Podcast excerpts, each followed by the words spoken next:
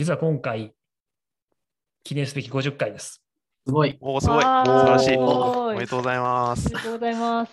中長い中断を挟んで50回までこぎつけた。すごい。すごい。力さんとソンソンさんは50回全部出てるんですね。まあ確かにそうなります多ね。分出てる。あ、でも僕最初の方出てないかもしれない。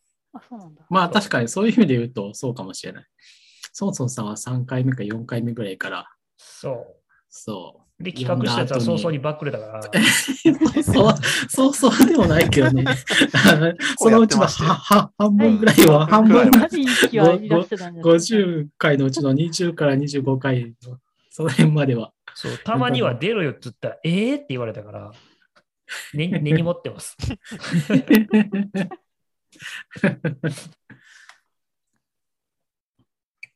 なんかあの、うちに、すごい日本酒好きなやつが社員っていうか友達同期がいっぱいいるんですけど、なんかそのたまたま見つけた酒蔵で、な酒蔵っていうかその酒屋さんにこんな日本酒が欲しいみたいなことを言ったら、30分ぐらいとうとうと説教されたらしくって、その お前は日本酒を理解していないみたいな感じで、よ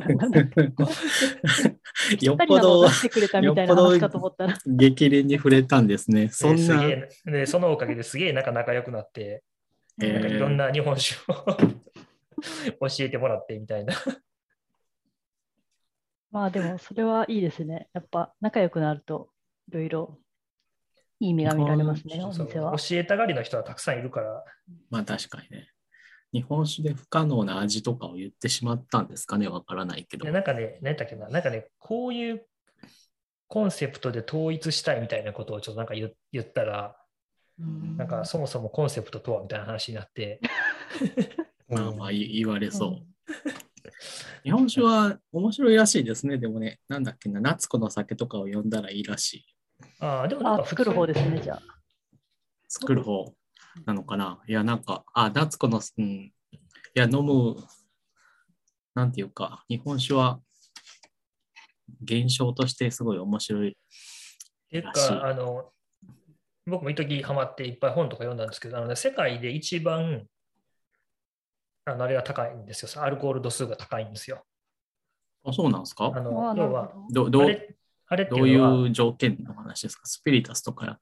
あるじゃないですか蒸そういうこと留し蒸留しないお酒で一番アルコール濃度が高いのがなるほど。日本酒なんですよで、なぜかっていうと、あの要は酵母というか、その発酵させる菌がアルコールが高すぎて死んじゃうんですよ。日本酒の17%ぐらいが大体理論限界と言われてて、要するにまあ、簡単に僕らって最近の飲んでるおしっこを飲んでるわけなんですよね。で、結局最近あんまりそういう例え方はしないけど。うん、なんで要はその自分の排泄物で、まあ、こう菌が死んじゃうあそういう例え方しない。はいはいあはい。のラインなんですよね。はいはいはいはい。だから日本酒ってのはすごい技術がそのオーバーフィットして、すごい、なんていうんですかね、もうあの、失われたテクノロジーになりつつありますけど、まあ、そのことで怒られるけど、すごい、だから限界まで発酵させるんですなんか、酵母をこういじめていじめて、むちゃくちゃな過酷な条件でいじめると、すごい美味しいお酒ができるらしいですね。そういう話？なんか上限が20度ぐらいなんですよね、確か日本酒って、アルコール度数の作れるのの。で、普通に売ってるやつは加水して、ちょっと加水した状態で売ってるけど、いわゆる原酒のやつで一番高いのが20超えるか超えないかみたいな感じだっていう名前聞いて。その辺が限界。それ以上アルコールするともう蒸留しないと作れない。うーん。で、とか、例えば、あの、面白い話だと、そのなんかあの、蔵、蔵、蔵工房みたいなやつがいてうん、そのく蔵あるじゃないですか、酒蔵、発酵させる。あそこの木の間とかに住み着いてる酵母で発酵させるみたいああ、まあでもそういうもんみたいですね。だから納豆食べちゃいけないとか、そういうあそうそうそうそう話ですよね、当時の人は。な。だから、あの、酒蔵でのあ見学の条件とかね、あの、その日は絶対納豆を食べてないとか、うんえー、納豆菌が強いんだ。そう、納豆菌ね、駆逐してね、あの酵母殺しちゃうらしいんですよ。ちょっと面白い。なんか、もやしもんで聞きそうなエピソードだな。そうありそうもやしもんもね、いいらしいですよ、その見たことないんだけど日本史の勉強のためには。もやしもやしも途中まで読んでましたね。なんか途中でなんだろう、なんかめんどくさくなっちゃったんですよね。まあ、わかります。あのねあのねわかります。あのね、臭いはうまいっていう新書があるんですけど、あの辺読んだら面白いですよ。その発発酵系の話とか全部これか、文春文庫じゃないですか。それも読んでみよとかね、あなんかその先生がおって、なんかね、もう室町時代にはもうすでに、その、あれなんていうんだ、麹屋さんっていうのがあって、その庶民が、あの、漬物とかお味噌汁みたいなのを作るための麹を売る、その専門店がもうすでにあったみたいな。う。えーそんな時から。そう。で、なんか今でもよく分かってないんですけど、まあ、今我々ってそもそも酵酵母とかその麹っていう中に細菌がいて、で、そいつがまあ分解するからうまくいくとかっていうのを知ってて、で、昔ってあれなんでうまくいくかよく分かってないけど、まあ経験的に知ってたわけですよね。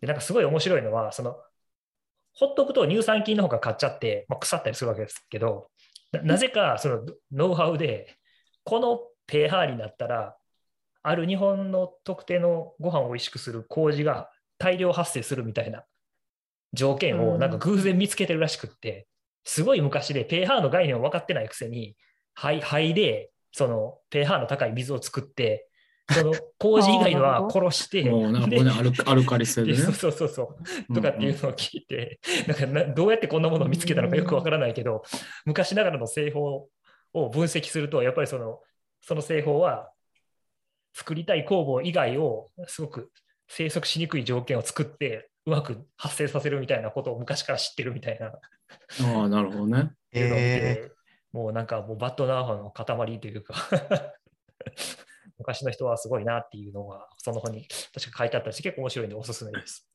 オーダートライアルエラーで。食料の保存に必死だったってことですね。うんうんうんうん。ああとあれじゃないですか、やっぱり、あの、だんだんこう暇になってきて、あの美味しさを求める、その、モチベーションが上がってきたんじゃないですか。こうなんかヨーロッパとかだと、あの、新鮮な水が貴重だから、むしろビールでみたいな話が昔はあったみたいですけど、日本はなんか割と水は手に入りやすいから、どっちかというと魚とか肉とかを保存する、あの、なんだろう、別に冷蔵庫があるわけじゃないから、そっちうん方面の話ですよね。だからそれでよくわかんない、なんか、味噌みたいな何かをつけてみたとか、そういう試行錯誤で多分資源も出たんじゃないですか。わかいいやー医師類類だったと思いますよ。うん、多分あの、発酵と腐敗は、なかなか、紙一重ですよね。だって。いやいや紙一重で全く同じもんですよ。うんあの人間にとって人間にと、うん、そう人間にとって害あのいいものは発酵で、嫌なことは腐敗って言ってない。だってシュールストレミングとかすごい発明ですよね。あんな臭いものをどう考えても食べようと思わないじゃないですか。それ言ったら、思わなないね納豆を最初に食った人もどうかしてると思いますけどね。納豆はそうですね。まあでも。納豆の火ではないわけでしょ。あの、ひなんだっけ、飛行機とかで、なんか、すごい話ああ、持題たまにそうされ。てるってああ、そうだよね。そうそうそう。一度試してみたいと思いつつ、なかなか機会がないですね、あれは。まあ、近所、なんていうか、食べ食べるにも準備がだいぶいりますから、うんお屋外じゃないとダメでしょ。うん壁紙についたらもうなんか一生取れないとかなんか聞いたことある そうなの最悪じゃん、へえそんな。辛い。だから公園で食べなきゃいけないらしいですよ。聞いたことあるけど。そうなんだ。賃貸だったら無理だし、集合住宅でも無理だし、一軒家でもよっぽど田舎の あの田んぼの中にポツンとみたいな子じゃない。まあ、やっぱだから地面のとこがいいんじゃないですか。その周りにいっぱい雑菌がいるとこでないと。その国国の人たちはもうそれに慣れてるから大丈夫ってことなの？そんなことはないでしょ。ょ。ま あでも美味しいのかな？いやでもね、残ってたり、こう、普通にこう、売ってる以上は、こう、やっぱりこう、常に消費してる人が いるわけでしょ。とまあそうでいうことは、すよね。これ、これがうまいんだみたいな人がいる。ということは、売ってるとこでは普通に食えるわけ。だから、あの、なんだっけ、草屋とかも別に、あの、作ってるところではこう 普通に食べてるわけでしょ？そういう隣とか気にせずに。だから、やっな、慣れてるってことなんじゃないの？でもさ、まあ、やっぱり臭いもん東京東京だと、あ、まあ確かにね。だからさっきの話、本を読めばいいわけですね。臭いはうまいと、夏子の酒ともやしも。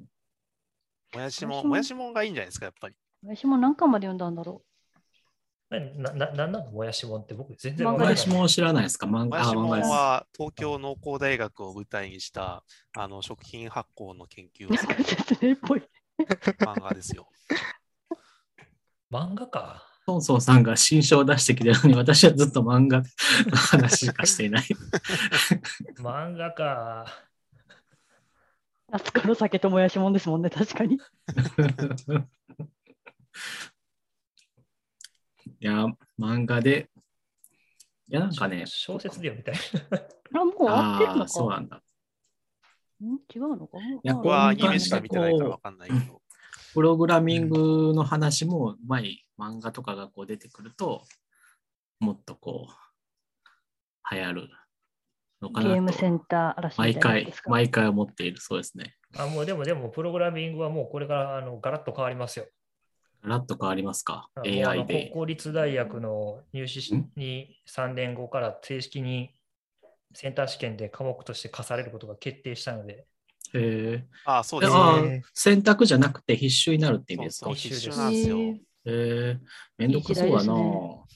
いやもうあの情報系とか工学系の先生はもう大喜びですよ。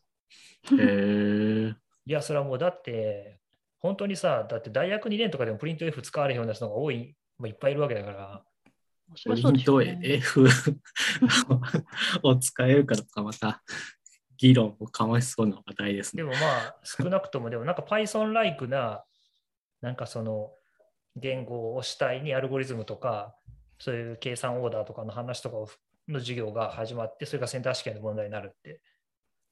計算オーダーとか面白いんですかね、ああいう話して。まあでも面白くないからこそ、ああいうのを義務教育のうちにしとくといいんでしょうね。義務教育じゃないから、まあやっぱりサインも書ける人にとっては面白いんじゃないですか？普通に計算オーダーの話は。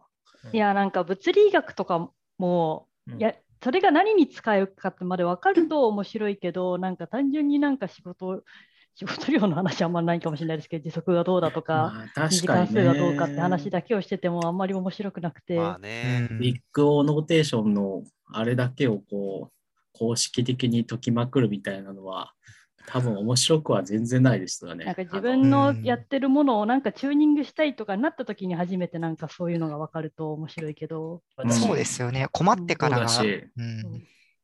でも結局、あのそうだしな、ビッグオーのね、あれがね、まあ ON だろうビッグはあが、の一つ例例だから。いや、うん。いやまあでもや、なんていうか、それ、じ実務で言うと、うんあの、それも、あの読みやすさよりは優先しないっていう ことの方がほとんどなんですよね、正直。に30ループとか40ループぐらいまでは全然いいよって、あの、言うわけですよ。まあ、それもそうだし、その、それこそ物理屋さんとかでシミュレーションやる人とかもスクリプト普通に書きますけど、まあ、せいぜい20、30ループ程度、あのそれこそ CSV をあの読み込むとか、その程度のことしか求められないんで、ビッグオーの話なんて、なんか、それこそ、そそんなあれですよ。あのそんな難しい話じゃなくて、それあのなんだろう、2回ループ回したら2乗だよねとか、そういう話だと思いますよ。いやまあ多まあ分そうで、なんなんかゲームとかを作ろうとすると、サイン、コサインとかが、で、なんかこう、キャラクターがどう落ちるかみたいなのが関わってくるけど、そうじゃない時は全然何やってるか分かんない人がほとんどですごい、あの、い定番のディスで、こう、サイン、コサインは何の役にも立たないみたいな話あるじゃないですか。まあすごい軽口とし情て。報1でもプログラミングなんて本当に4分の1程度しか多分、4分の1も多分なくて、あとは、あの、情報倫倫理の話とか、うんそっちの話ですよそうね。いうのがいいですよね。そういうそういうのの方が、方がってことじゃないけど、そういうのはもうやった方がいいっていうのはそのあ情報倫理はでもうもうね、小学生がやってる。うーんもううちの息子定期表現とかみんな書けるようになるといいと思いますよ。だから基本情報に出るような内容表現か正規表現はね、そうかもしそうかもしれな。みあのね、でもね、表現とマークダウン。ンは絶対みんな役に立つ。で一つでも言う言うのは、そもそもあの学問っていうのは役に立つか立たないかでやるもんじゃないから。まあそれはそうだけど、あの、あの、なんだろまあ役に立った方がでもまあいいじゃないですか。う。でも役に立つかどうかという観点で物事を学ぶというのは非常に、ある意味で僕は効率が悪いと思いますね。いや、なんか娯楽としても役に立つかどうかでいいと思うんですけどね、そうそれこそそういうゲーム作るのに役に立つとかあとでなんか小説とかドラマ見たときに、あこういう裏話なんだっていうのが分かるとか。そうそれだからそれこそ教養で、うん。だ結局、だから、のべつ幕なしにある程度学ぶ理由っていうのは、結局何がその人にとって刺さるかわからないからっていうことで、まあ、それまあ、はそう。こんなことそこは、完全に同意なんですけど、うん。テストにするのはおかしくないかとは思うんですよね。なんで？うん。だって、なんでわざわざ大学入るのに情報のテストを受けて入らなきゃいけないですか？じゃあなんでわざわざ英語をやらなきゃいけないの？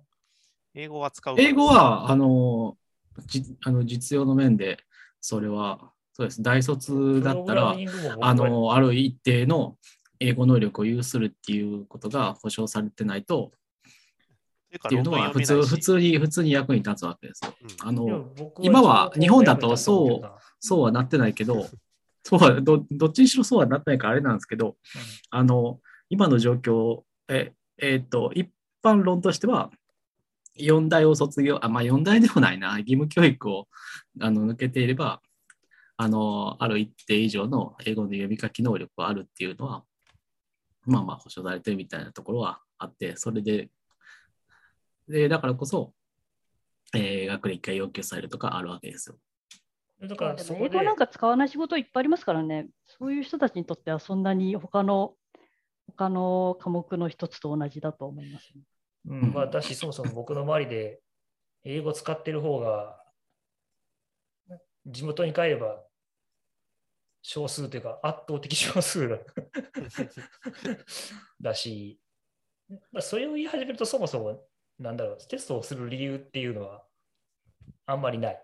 すべての科目にまあ、あの、テストどうこうっていうのは、またあの、あのなんていうか、教育がすべて、例えばオンラインになったら、あの、テストで選別する必要っていうのがそもそもなくなるわけだから、いらなくなった、あの、みたいな話にもなってくるわけですよ。まあ、要は生徒のき、えっと、要はキャパシティという観点で入学生を、えー絞る必要性がなくなるという議論をしている。そうそうそうそうそう。いやーまうんあでもゼミとかは多分対面でやらないといけないこともいっぱいあると思うから、うん無限にってわけにはいかないと思無います理ですね。なんていうか、まあ、その、いわゆるその入試という意味でのうんテストは、あの、広くあまねくそういう感じで教育のコストが、まあ、教育が本当の意味でフリーになればいらなくなるわけですよ。あだからヨなんかーロッパみたい能力を測に大学るためのスキルテストはうん。あってもいい。入ってから落とすのでもいいんですけどね、確かに。多分、うん。かだともう何分の1ぐらいしか卒業できなくて、大学入るのまでは、まあ、入るのも足切りみたいなのがあるんで、そんな簡単じゃないんですけど、多分日本の受験勉強よりかは大変じゃなくて、そう入ってからバンバン落とされる、ついていけないっていう。そもそも共通テストの科目が多すぎるのに、また増やして減らす科目はないっていうのは結構かわいそうだと思うんですよね。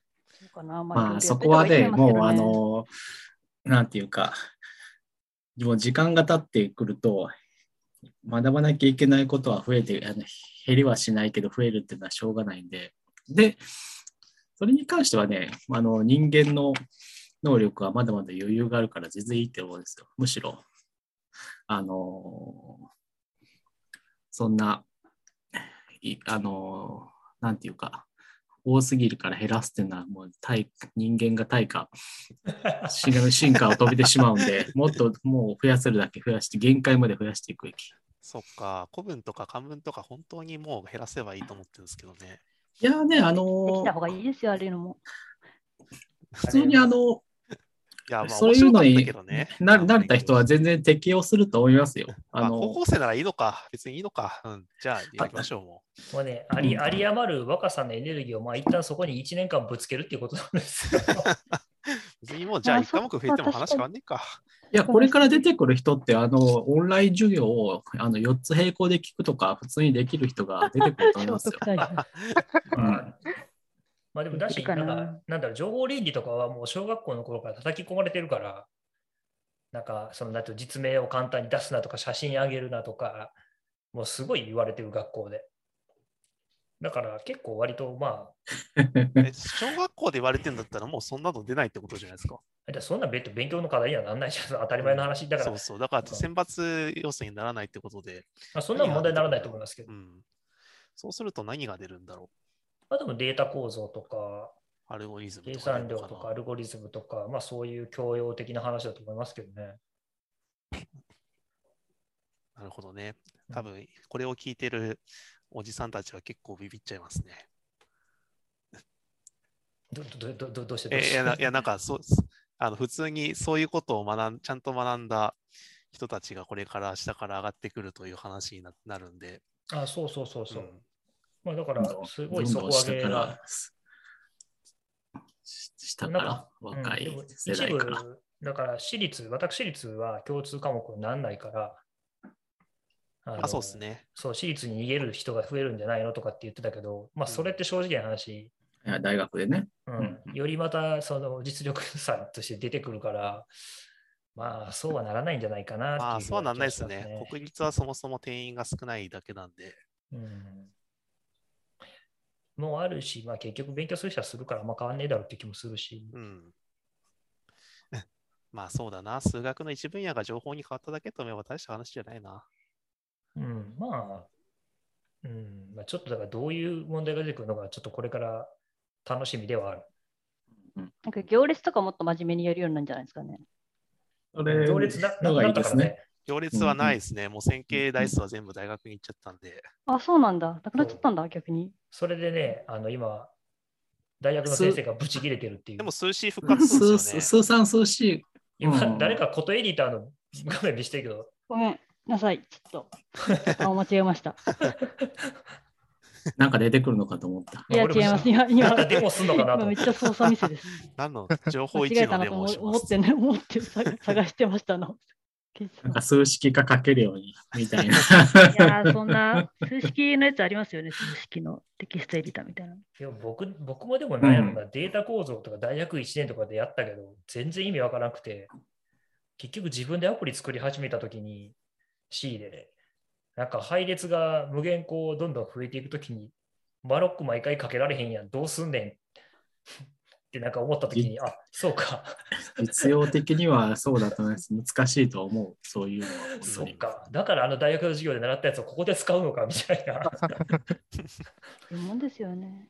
まあ、それでいいんだとは思いますよ。うんまあ、その、うん教教育的な側面としてはね、そういうポインターを頭の中にあって、それでまあ、そうだし、あ、これがそうだったのかというのが分かって、そこから自分で調べることができればっていうのが、あまあ、そうね原理的にはね、いや割となんかね、大学受験の時とか、僕、割と数学とか物理は全然楽しく、問題とか楽しかったんだけど、大学私も入入試は数学で入りましたよ、実は。大学入って解析とかやり始めて、なんでこんなことやってんのかっていうのが、突如分からなくなったんですよね。入試的にはまあでもあの数学がちょうどいいんですよね。あの歴史とかは、私はあの数学選択問題だから、歴史でいくか、ななんだっけ、まあ日本史世界数学選択なんだけど、日本史世界史の暗記はキリがないけど、数学はあのキリがあるから、全然。そうですね。入試、入試という意味ではね、私に向いてた。ただ、理系の分分野に行くほど、理系に興味はなかった。そうなの謎だ、謎だ。そうなのか。高校の数学好きな人は大学で物理やるとすごい楽しいですけどね。マジで、俺も完全に挫折したで。マジか。いろんな人がいますね。俺も物理とか大好きで、大学入ってその力学とか始まった時に、やっともう好きな科目だけやれるんやと思って、2回目授業受けた時に、俺はもう力学嫌いになっいや、力学は本当に早ね、あれは僕もあの一回単位落としてますからね、力学は。あそかった。うん。あのね、僕らね、微分方程式を習ってないんですよね。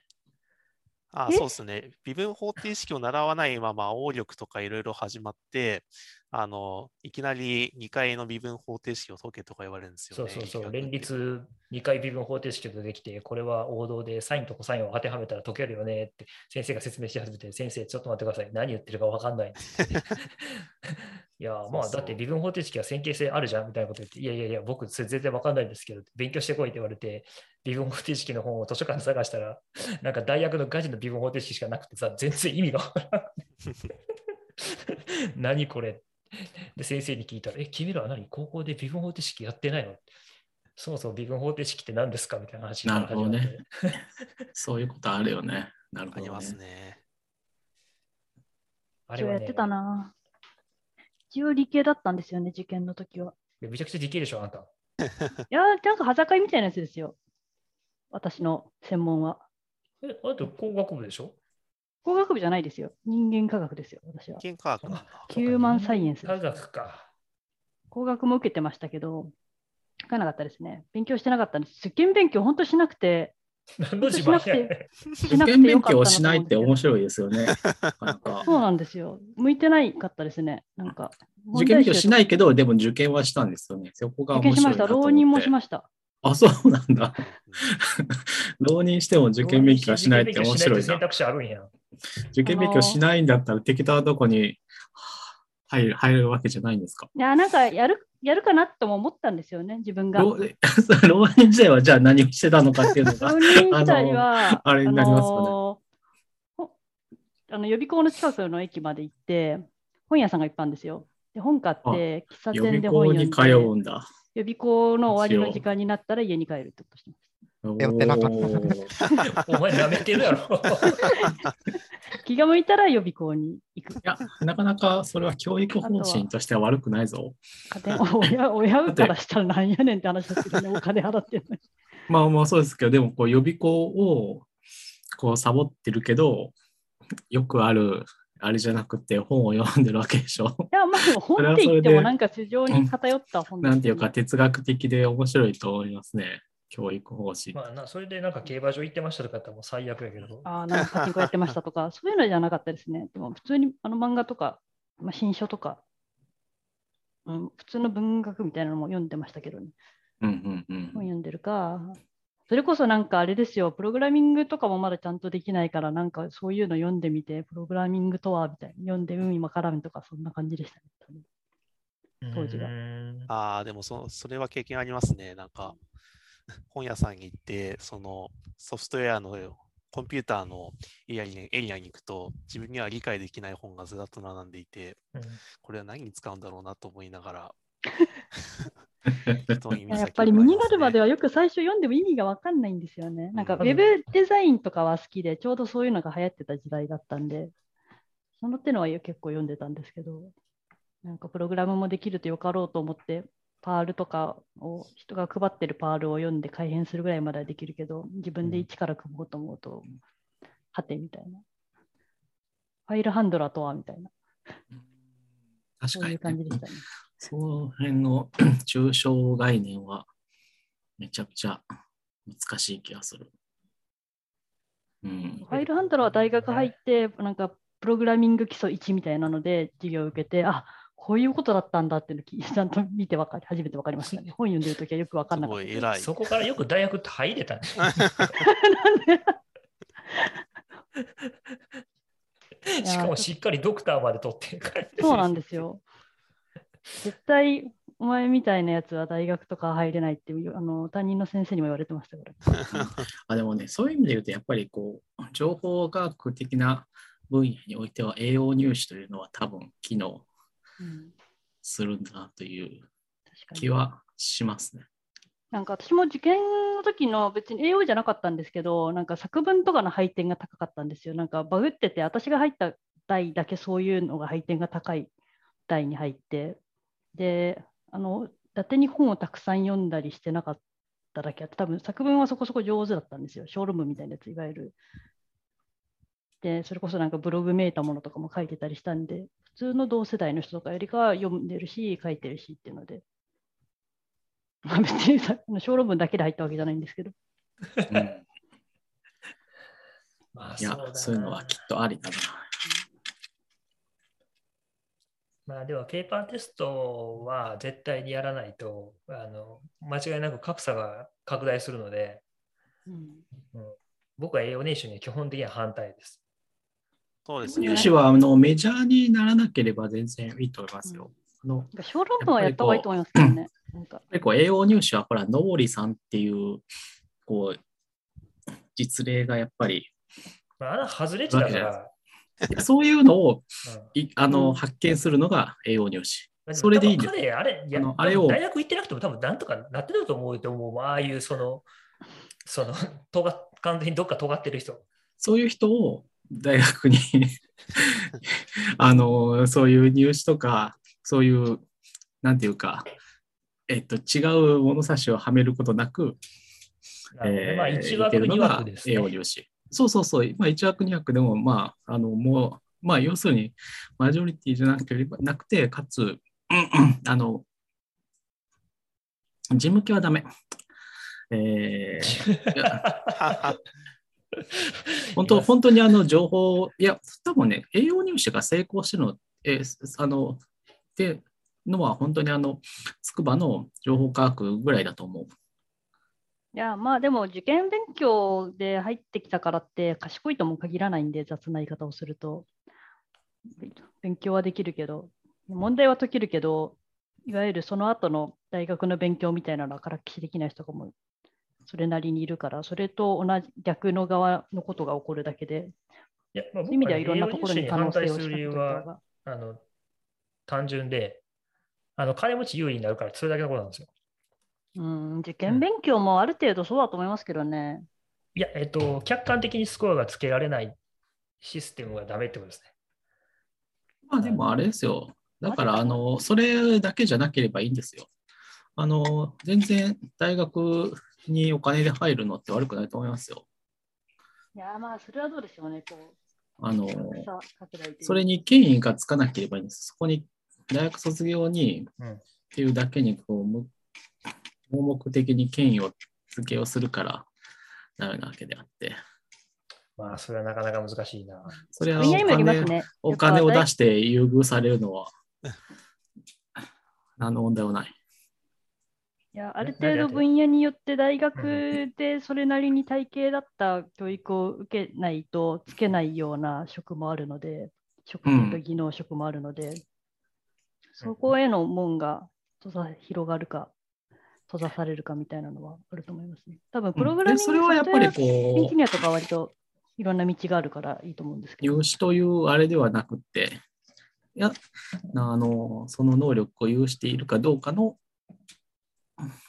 証明としての、まあ、試験みたいなのところでやっていけばいいとは思うんですよね。まあ、教育はだから、まあ、だから、あの、大学は本当にうんコストの問題さえ解決すれば全全入で全然いい。全入というか、本当に。いやー、でも教員が手をかけられる学生の数、やっぱり限りがありますよ。メールしなささそう、そこは。スケールしないと思います、私も。うんそう見てる僕は無理だ限りと思いますね。教育は、でもさすがにね、もっとスケールする。今の段階はスケ、あの、ええ教育がスケールするところまで全然行ってない。教育の教育コンテンツなんかはももっとぜもっとスケールしてしかるべき。いや、まあ、一人の教員が真面目に教えらあのゼミとかで教えられる学生なんて、まあ、そんな1年20人ぐらいだと思いますよ。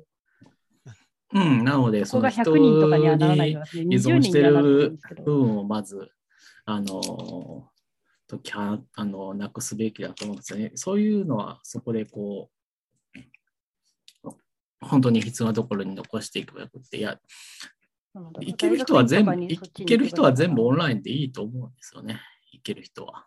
ぜひですね、今の話はですね、この本を読んで、また議論するといいと思います。ン。エデュターンプログラム。大学なんか行ってもいいよな。これまた、あのこの人はすごく面白いテーマを出していて、一体我々は何を評価しているのかっていうことを言っていて、例えば、えー卒業証書をもらう5秒前に退学届を出した人と、卒業証。書をもらった人って能力はほぼ一緒じゃないですか。はい。にもかかわらず、なぜか知らないけど、卒業した人の給料が上がると。まあ、そそれなぜか知らないわけではないし、そう、わかんないじゃないですか、卒業。うんあの、そうそうだから結局これって何かっていう卒業証書とと、いう、はい。シグナリングってこの人は呼んでんだけど、うん。その、要するに評価できないから、もうそれを買ってるだけであるっていう。せ社会がね。だからまあ、それだそれだけ聞くとな、単純にあの、こうあのいわゆる社会の仕組みを否定してるだけの気がするんだよな。あのちょっとあの強引にあのもともと話そうとしてる話に戻すと、うんソンソンさんがこう買い物でし失敗したわけじゃないですか最近。でそれは古傷を、古傷でもないけど。いや、俺は傷でもないし、掘ったの。で、それは、あの、こう、ブランドというものを無視して、あの、あものをしたからですよね。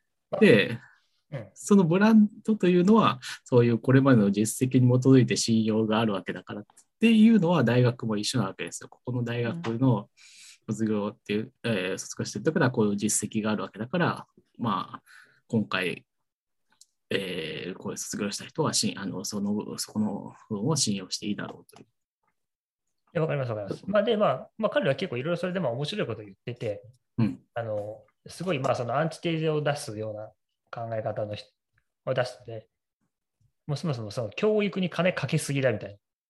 に大学生なん？で大学行って何もしてないんだから、そんなもんに、要するに金を出すことが無意味だ。そうかな。現実は、まあ、そういう。してません。そんなもんにお金を出す必要はないというのがこのそ、そんなことするんだったら医療費をなんとかしたり、もっとみんな役に立つ道路を作ったり、そっちの方がいいと。でただ問題はね、い道路作る人は大学教育がないと作れないですよ。やだから、そういうちゃんと勉強する人に投資するようなシステムにしするべきだというのがその人の考え方なんです。でそれが本来大学なんでしょうけどね。そうだし、でもしそれが問題であればな、今は現場で育ってるんだったら、そもそもそれは社会コストとか、社会が払うべき問題であって、あの会社が育てればいいと。で、その分まあなら税金減税すればいいじゃないかと。うん要するにこうななんでそんなことをわざわざ勉強もしないそのために大学やこう学校について投資しなきゃいけないんだと。でその分全部減税して会社が育てればいい。とか、まあそういう極論を言う人なんですよ。うんで、まあ、彼も自分で極論一通り言った後、まあ、こんなことを、まあ、そんな簡単にできないし、まあ、無理って分かってんだけど、さあ、どうしますかね？みたいなことを、まあ、本の中で言ってるんだけど、まあ、結構、まあそういう意味で大学をある程度公選にして、その公選の費用を社会が、社会というか企業が負担するというのはもうあると思うし。まあ、結構、あの割と、まあ、僕はこの人の言い方に、うん、まあ、まあ、面白いこと言うなっていう感じだったんで、ぜひ興味ある人を呼んでみてくださ まあ大学、大学ファンドであの1年間3%の成長を求めるよりかは全然身のある議論なんじゃないですかね。い。まあね。さて、えー何の話してるか全然わかんないですけど、えー今日のテーマは、何やったっけ？買い物失ソンソンさんのそう。おうちハックの話と、ローカライゼーションの話。ローカライゼーションアップルのカードかな。むむ難しさというか、ロうんそういう、まあ、あれでしょう。ローカライゼーションの話からやるのがいいやりましょうよ、ローカライゼーション。うん。いやー、今日使ったらめちゃくちゃ面白かったっすよ。あの、その多分それの前提の話をまずした方がいいんですよ、ね。あしして石くれる川さんが、僕ね、それね、岸川さんが GitHub で何か公開したっていうところしか知らないから、ちょっと僕に説明するのが一番いいと思います。石川さんが説明するといいと思います。私がしてもいいけど。うん、あの、Apple のプラットフォーム iOS と MacOS で、えー提供されているソフトウェアで使われているテキストを、えーは、あの、いろんな言語があるわけですよね。英語、日本語、中国語、フランス語、イタリア語。うんで、えっと、使う人の言語設定によって、まあ、自動的にあの切り替えるような仕組みになっていると。で、えーそれはサードパーティーのアプリケーションも、まあまあ、大体そういう対応を求められて、まあ、よくあるの、我々とかだったらもう、なかなか大変だから日本語と英語だけやるんですけど、まあ、ちゃんとやってるとこだと各国言語対応してると。ただまあ、えー、それより自然なテキストっていうのは結構難しくって、まあ、コンピュータ用語とかね、これはどういうふうに表現したらいいのかっていう。で、それのお手本になるのが、まあ、やっぱり Apple が提供している翻訳、あの、Apple が使ってるテキスト。Apple はどういう、えーこの、例えば、あの、このメニューとかで使われてるものとか、あとダイアログで、えー何々しますかみたいなやつを Apple はどういうテキストで書いてるのかっていうのを、えー見ると、まあなんか参考になると。で、まあそういうのを Apple は、例えばこういう、ここの部分のやつをどういうテキストで提供してるのかっていうのをこう言語を横断的に、言語とか、あと Apple のこのフレームワークで使われているテキスト、こっちのフレームワークではこう使われているみたいなのを全部横断的にデータベース化して検索できるようなツールを、まあ、ウェブアプリとして作った。そんな感じですね。これめちゃめちゃ便利で、今まではあのそれこそ Apple が提供しているやつを開いて、XML みたいな形で提供されているんですけど、そういうのをわざわざこのファイル、このアプリとか、このフレームワークのローカライゼーションの中にこの表現が含まれてそうだなみたいなの当たりつけて探したりしてたんですけど、わかる。これでもう口出しでパコッといけるようになって、一応こめちゃめちゃありのがたいですね。Apple も結局この Apple が、えー自分のソフトウェアで提供している翻訳語一覧っていうよのを用語集的に資料として提供してるんですよね。それは、えっと、X コードのダウンロードできるあそこ、ダウンロードセンターの、あの、なんていうかメインじゃなくて古い X コードをダウンロードできるあのいっぱい出てくるところね。あそこでグロッサリーズっていう検索語を入れると、その Apple の翻訳用語集みたいなものがダウンロードできるんですよ。各国語の。20カ国語ぐらい多分ある。で、まあ、そこでダウンロードして、あのー調べられるんだけど、これがね、そう、あのー多分使いにくい。うんおそらく。あの、LG ファイルっていうあの XML フォーマットになっていて、あの、なっていて、かつこれを扱うための Apple Grot っていうソフトウェアもあるんだけど、あれもう今のビッグサーとかカタリナあたりからインストールできないんですよね、あれね。あそうですね。 AppleGlot はもう死んだも同然。あれはやはり死んでいるのか。そう 多分どうだろう。うんうんで、まあ、で、大抵の人は、と特にまあ iPhone とかだと、あの、最近だとパーミッション関係とかで Apple がこう、えっ、と、まあ、こういう許可を求めています。許可しますかみたいなテキストが出てくるわけど公開、したよ。う、ん。こいつの、例えば、中国語はどうなのかとか、うん。ベトナム語だとどうなのかみたいなことをまあ知りたいと思うわけですね。で、やっぱりこう、使ってて出てきたテキストからやっぱり調べえーて、調べようっていう感じになるわけなので、まあ、テキストを入力して調べられた方がよかろうみたいな感じで、えーまあ、まとめてみたみたいな感じですね。まあ、ざっと見てるだけでも勉強というか、知的好奇心が 満たされていいんじゃないかなっていう気はしますね。なんか Apple もあの OS がバージョンアップしたときになんか変えたりするんですよね、表現をたまに。だからあの自分が知ってるやつとかでもたたまに見返すと、あ、変わってるとか、なんか追加で入れたやつが漏れてて、自分の追加で入れたときになんか雑にローカライズしたすると、そういうルールから意識が漏れてたりして、なんか真面目にやると直さないといけないなって思うのとかあったりするので、定期的に見た方がいいですよね。真面目に作るなら、ローカライズは。そうで、こう見てると、ロはいーカライズ、文字リ文字リソースをあのフレームワークからぶっこ抜いてそうそうそうそうそう。一覧にしたっていう。そうそうそうそうそうそう。で、あの、ざざっと言語をこう、で、違いを比較することができるんで、まあ、比較してみると、まあ、語順とかがあ違うなっていうのもそうだし、あの、例えばね、えっと、FaceTime、えっとね、Apple TV、iMessage および FaceTime アップみたいな、えっと、検索、あの、翻訳があるんです、テキストがあるんですけど、例えばそれ、ドイツ語だったら、FaceTime アップの間にはハイフンが含まれてるんですよ。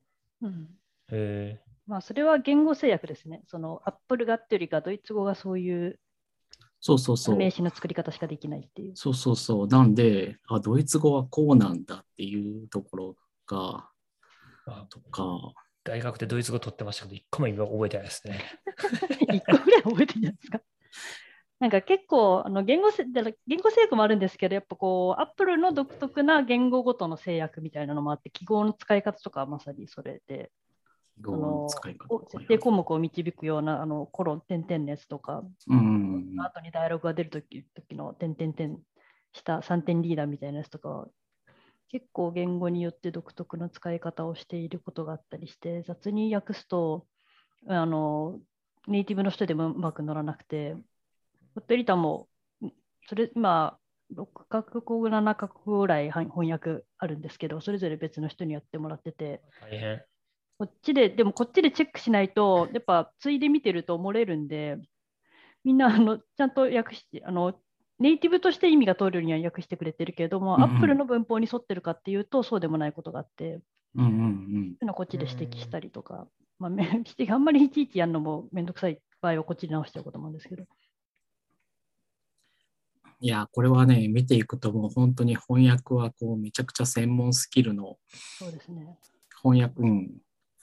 翻訳っていうのがまずそうだし、あの、で、ソフトウェアのアプリケーションの翻訳っていうのは、もっとさらに専門的なスキルを要求する仕事だなっていう感じがありますね。いや、ピリオドのつくつかないとかもね、ざっと見てたらそういうのも出てくるし、なんでこれピリオドケースでやるかとか、うん、つかないんすかみたいな。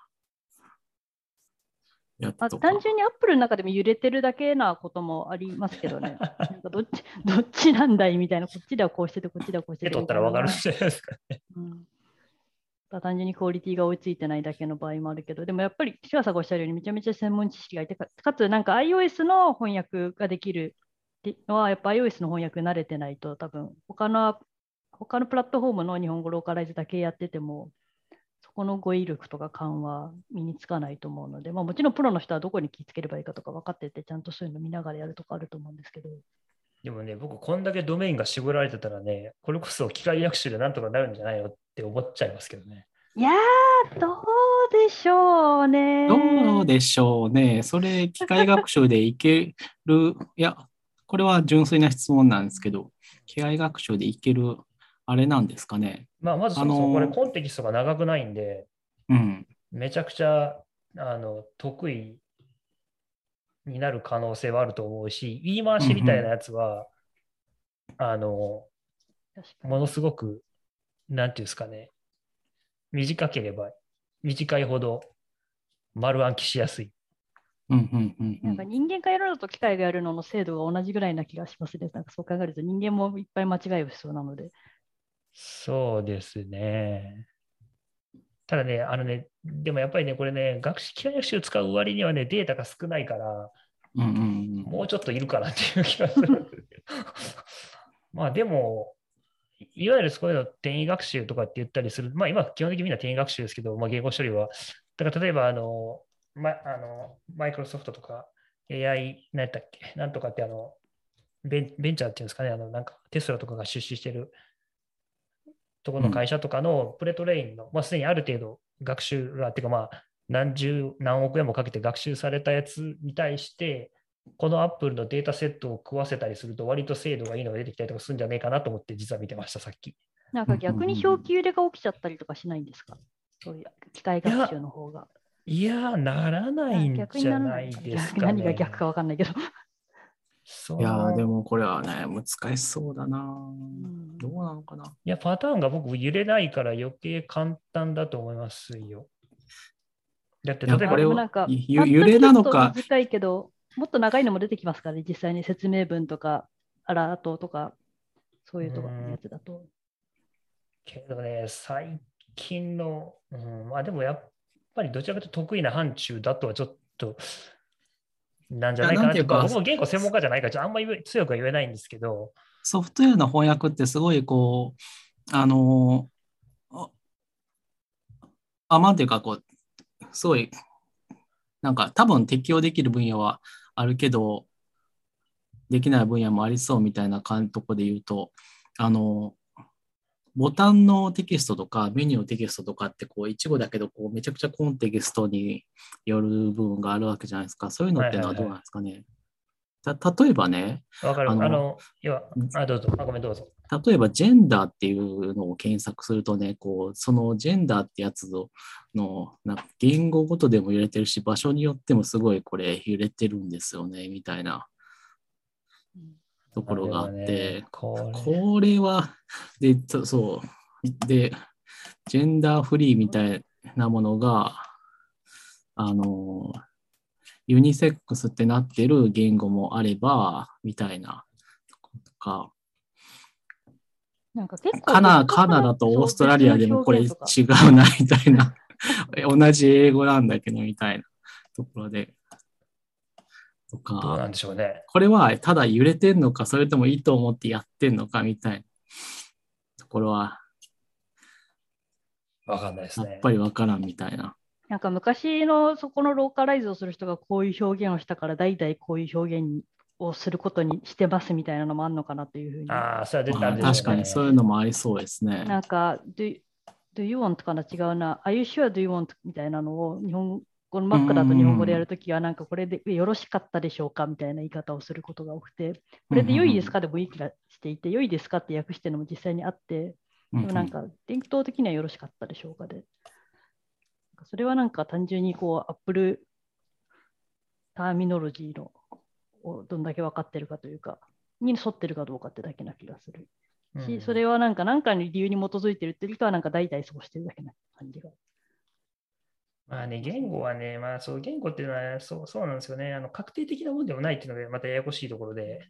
そうですね。うんなんかちょっと前にあの桃太郎、アップルな桃太郎の文章あったじゃないですか、ハテナで。知らない。あれ知らないですか？アッアップルの、いわゆるアップルのあの広告とかのサイトのみたいな感じの文体で桃太郎を書くっていうのが、ハテナダイアリーかな？あそれ何？ダイアリーになってる。うん、いろいろんな桃太郎があると思ったけどらアップルみたいな、アップル風文体は知らなかったな。なんていうか、驚くほど大きな桃が、とか、そういう感じのアップル風文体なの。あ、そうです。こう、革命的に大きな桃が流なんかれ割とよくてきましたできてて、確かに、確かにみたいな感じで今ありましたけど。ヘロ桃太郎。身長は4倍、パワーはで最大もなんかこう300細かいと倍。ころが結構ちゃんとよくできてて、なんかこういう、なんかこういうアップル臭い文章が書けるかどうかっていうのが結構これは無理でしょ。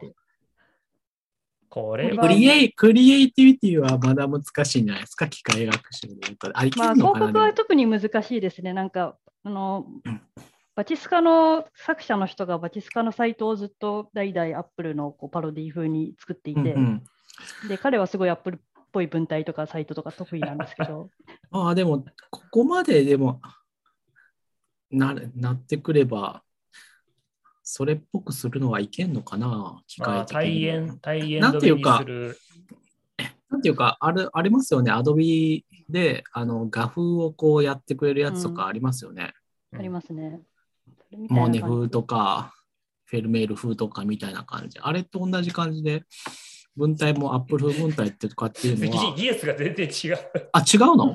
全然違うの？全然違う。なんで、あれは、そんな抽象化されてないよ。モネ風にするっていうのと、アップル風文体にするっていうのは同じ技術でできないですか？全然違う、全然違う、全然違う。そんな無茶を言っちゃいけない。え、え、どう、どうできないんですか？なんいでやもうだってそもそも扱うものが全然違うから。扱うものが違う。うん、あれはな、なんつえったっらいいのと、かなはいはい。なんつったらいいんですか？うん画像は、その、二次元ですよね。はい。で、実は画像って、あの自由度はすごく高いはずじゃないですか。つまり、えっと、8 8×8 ピクセルあったら、64ピクセルあって、で、それぞれのピクセルは RGB が256段階取れて、しかもそれが256の3乗かける64乗。だから、えー画像って 8×8 でも恐ろしいほどのパターンがあるわけじゃないですか。うんうんうんでも実は画像って全然そんなに自由度はなくて、僕らが見つ見見てる画像っていうのはうん。うんうんほとんど一緒なんですよ。は ほとんど一緒なんですよって言われてもあれりだけど。白いピクセルの横っていうのは大体白いピクセルなんですよ。ああ、なるほどね。うんだ。し、黒いピクセルが続いてると、大体この方向に黒いピクセルが続くんですよね。なので、はいはい画像処理をするときっていうのは、そういうそのエリアごとに区切って、まあ、そのエリアがどういう情報を持ってるかみたいなものを抽出していく。あほら確かにね、あの、これを見て何の絵だって分かるような絵は大体そうなっていると。そうそう。でまあ、白色ノイズはダメですよ。あのいわゆるそのうん放送終了後ノイズみたいな、あれはもう完全にあのホワイトノイズなんで、一番情報量が多い。つまり、何の無双感の進行なんで、あれっていうのは処理できないんですけど、うんまあ、要するに、まあ、我々が見てる画像っていうのはお恐ろしく情報量のないものなんです。はいはいはいはい。すごいけ束縛の強いものしか見たことがないわけで、うんで、いわゆる最近の機械学習とかも何をしてるかというと、まあ、エリアごとにそのどういう、その、これ、俺が今ジェスチャーでやってるのは、これ、ポッドキャストでは伝わらないんですよね。まあ、四角形の中にどういう、なんかその、なんていうんですかね、もやもやが映ってるかみたいなものをチェックしていくみたいなことをするんですよ。で、例えばその、丸に強く反応しているとか、波線にすごく強く反応してるかみたいなものをいっぱい学習していって、このエリアは波線がすごく強く出てるとか、その丸が強く出てるみたいなものを、まあ、いっぱい学習していくみたいなことをやるんですね。で、それの組み合わせで画像ができてるんじゃないかっていうのが実は昔から言われてて、で、それの仕組みをまあ丸々なんか AI に持ってきたみたいな感じが、いわゆるなんかコンボリューションニューラルネットワーク CNN とかってよく言われてるやつなんです。で、画像は割とそれですごくうまくいくっていうのは今の我々の経験的に知っているところで。なので、二次元的にそういうの畳み込みっていうんですけど、まあ、その情報を抽出していって、はい。で、戻したりとかするんですけど、ね、その抽出していったときに、まあ、ある意味で線ばっかりを、えー抽出した情報みたいなものがこうコンパクトにまとまるわけですよね。で、それに、例えばじゃあ、ゴッホの画像っぽい、その例えば背景みたいなのをここに持ってきて、でそれをまた元に戻しましょうと。うんうんうん。ただし、元に戻すときに、最初にゴッホの画像っぽくしたかった画像からはそんなに離れないように戻してくださいみたいなような制約みたいなのをつけてやると、もともとの風景写真がゴッホっぽくなるみたいな仕組みになってる。うんうんうんうんこれが画像です。はいはい。で、最近の言語、ちょっと僕言語は専門じゃないから、あのまあ、論文ちょっと名前かしか読んだからないから、あんまり詳しくは知らないですけど、最近の言語ですごくうまくいってる手法っていうのは、そのトランスフォーマーっていうやつで、前もちょっと言ったかもしれないですけど、そのなんていうんですかね、あのーまあちょっと難しいな。まあ、そうだな、なんて言ったらいいのかな。まあ、要するに結局言語ってのは一次元の信号じゃないですか。言語は一次元なんですか？え、だって、だって、一個、要するに例えばある単語が来たら次の単語、次の単語、次の単語しか来ないでしょ。要するに、音音声と一緒じゃないですか。うんうんうんうんちょっとそれと合成、まあいいか。だから例えば、I am a, I am a school, じゃあ I am a boy とかだったら、I の次に am が来て、あって boy になって。で、それに対する、じゃあ日本語は次どうなるかというと、私は少年ですみたいな。結局それ一次元信号を一次元信号に置き直すみたいな話ですよ。だからこれ距離画像とはちょっと素性が違う。うんなるほどね。画像は空間的に、えっと、RGB の方向にもデータが並んでるし、うんえー横幅にも高さにも信号が並んでますよね。うんうんで、言語っていうのは横軸方向にしか制約を受けてないんですよね。でも I の次は間違いなく He とか C は来ないじゃないですか。はいはい。でも I am が来たら多分おそらく次 A だろうなみたいな。はいはいはいはい。そういうまあ、なんつうか、しその連続の時系列的な制約を受けている、まあ、並びみたいなものになっていて、はいはいはい。で、それをこう学習していって、じゃあその I am a boy っていう、まあ、This is a pen みたいな文章が来たときに、じゃあそれをなんかその Apple っぽくするってどうするかって言ったら、その意味のコンテキストを、えー理解したまま、じゃあもう一回文を生成するみたいなことするんです。うんうん日本語だったらこれはペンになりますけど、例えばさっきだったら Apple だったらペンですね、これはみたいな。要するに、まあ、そのテキコンテキストみたいな、その生成モデルみたいなのを置き換えるみたいなことを多分しなきゃいけないんじゃないかなと思ってて、それは画像とその言語っていうのは本質的に全然扱い方が違うんですよ。そうそう、仕組みが違うのは、え仕組みが違うというか、うん、そこは理解したけど、まあでも、これはだからできんじゃないですか、でも、あの、いっぱいが。AI が小説を書くみたいなのも話題になったじゃないですか。そういう、でも AI 多分5ページぐらい経ったら違う話になってると思いますよ。まあでも翻訳の一種なんじゃないですか。機械翻訳の。Apple 語に翻訳してるっていう。だからものすごい多分ね、データがいると思うんですよ。まあそうかもしれない。多分だからみんなでその Apple っぽい文章を多分1000 1万個とか作って、うん。食わしてやるとできるかもしれない。1万じゃ無理かもしれないですけど。まあ、なるほどね。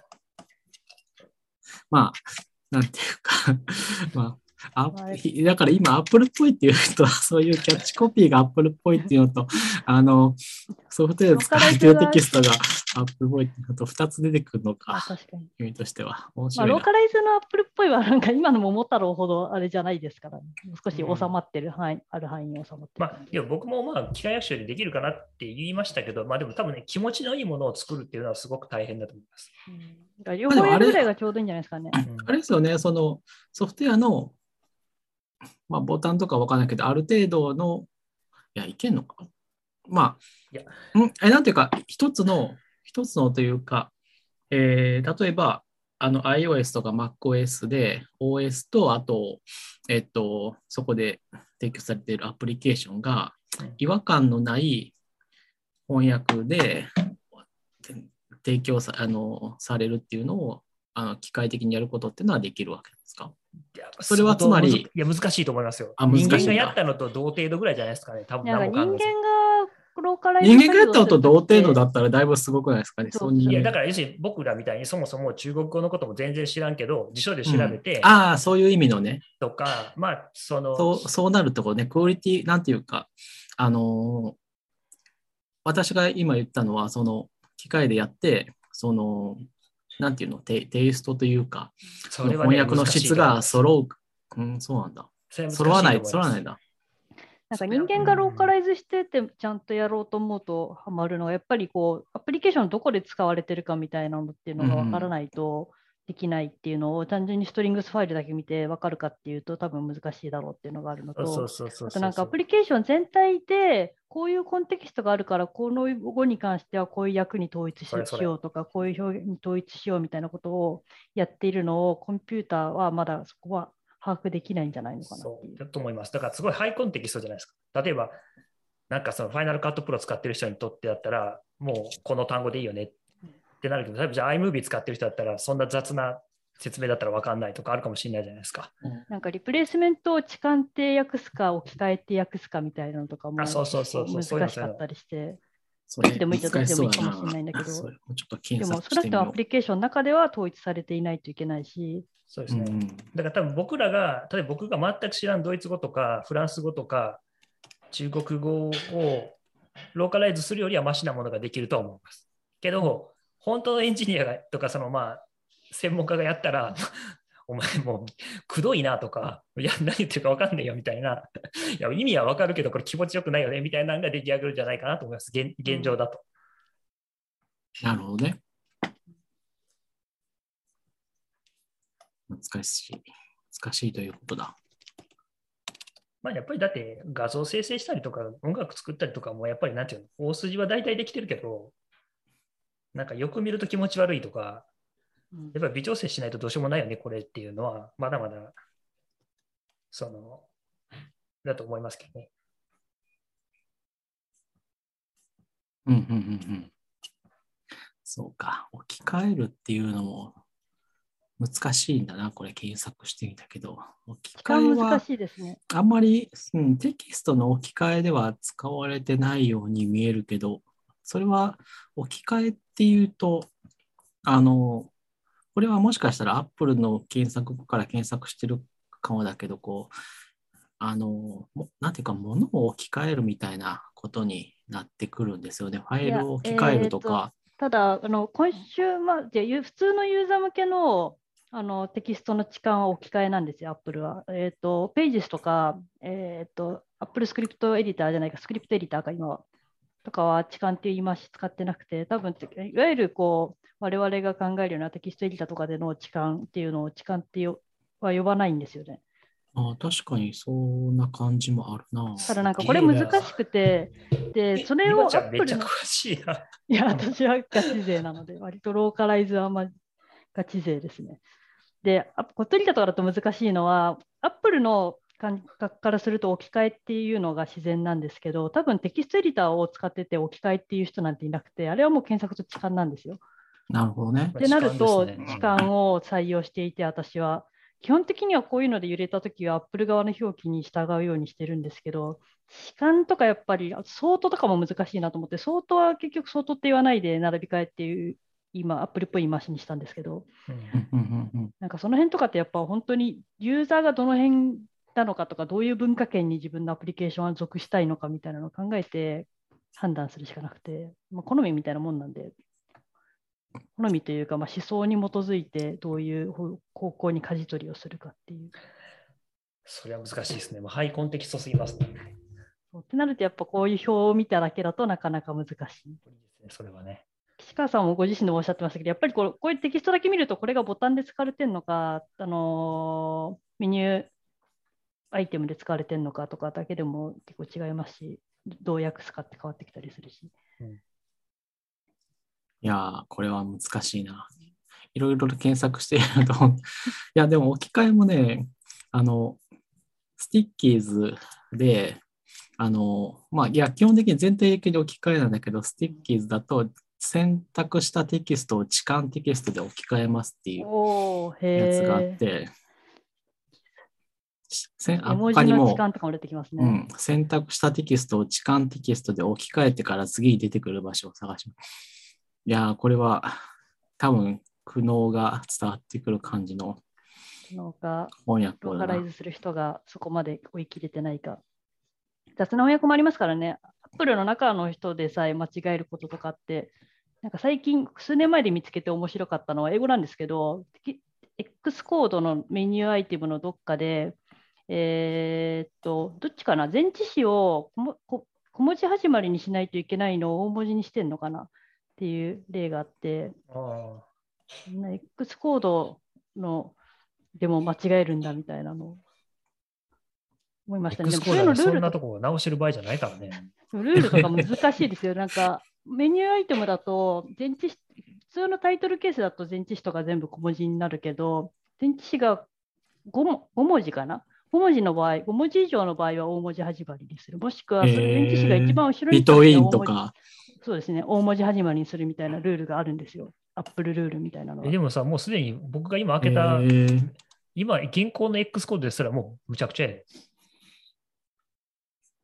今は割とちゃんとしてて、嘘あれかな、だよレあのヘルプの X コードで私が今気になってるのは、ヘルプの Report an Issue ってあるじゃないですか、下から3番目。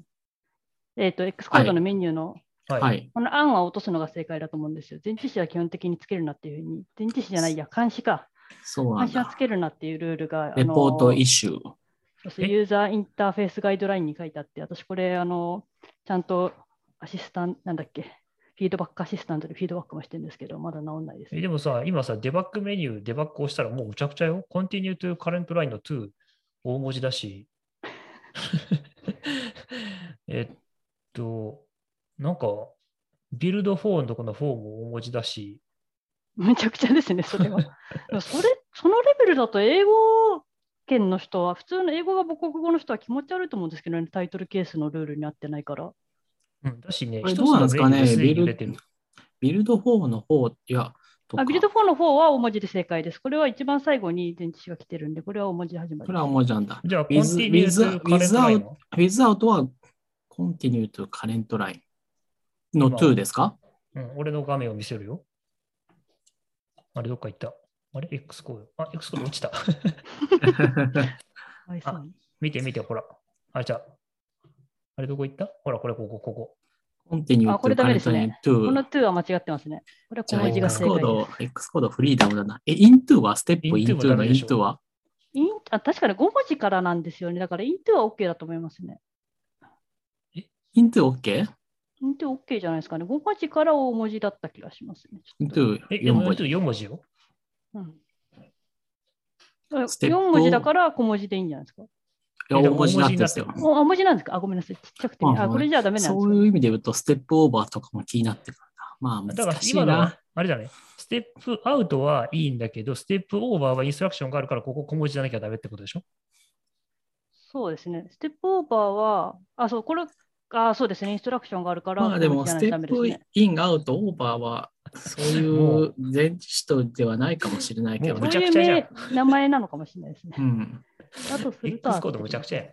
X コードで気になったのは、サイドバイサイドのサイドバイは前置詞なのか、それとも違うのかっていうところですね。いや、これ、いや、無理ですよ。ルールで、ルールはそうかもしれないけど、この、この、これは前置詞なのかどうかみたいなところはかなり難しいと思いますよ。前置詞なんていうの高々ない。品種はでも確定するんじゃないですかね。英語は難しいのかな。いや、英語英語サイの品種は超簡単。英語のサイド簡単。、サイドバイサイドのバイは、それは前置詞なんだろうけど、このルールで言うと別に大文字でもよくないですかっていう感覚はあるでしょう。うんいや、なんていうか、タイトル、え、この前置詞を、あの、小文字、大文字にしないっていうルールも、別にその文法的なルールじゃないわけですよ。違いますよね。これは感覚的はいにそっちの方が収まりがいいという、あのいソフトウェアのメニューにおいて収まりがいいという、タイトルケースはルールがあるあるんですよね、ある程度。なんか論文とかのタイトルとか、あの普通のなんか論文じゃなくてもいいんですけど、あの文章のあのタイトルとかに使うときに、あのこういうのはなんていうかこそれのそのルール的なあれって、あの、日本語の漢字を開くとか、送り仮名をどうするかっていう、ああいうあ類のルールでしょ？あ多分その類ですね。だから多分雑誌とかのレベルになるとジャーナルごとに決まこっててみたいなこっちの方がおあの収まりがいいとか、あのうん。読んだ時にリズムで読めるとか、まあ、理解しやすい、まあ、さ実用だったりとか感覚だったりいろんなものはあるとあるんですけど、まあ、なんでこうね文章構造を確定させても、えっ、と、こそのルールをどう適用するか難しい。あ、あとさ、あの、Apple 製品の場合には、こう、MacOS と iOS っていうすごいややこしい単語がいるじゃないですか。うんなんか始まりのやつ。こういうイメージはだって関係ないでしょ。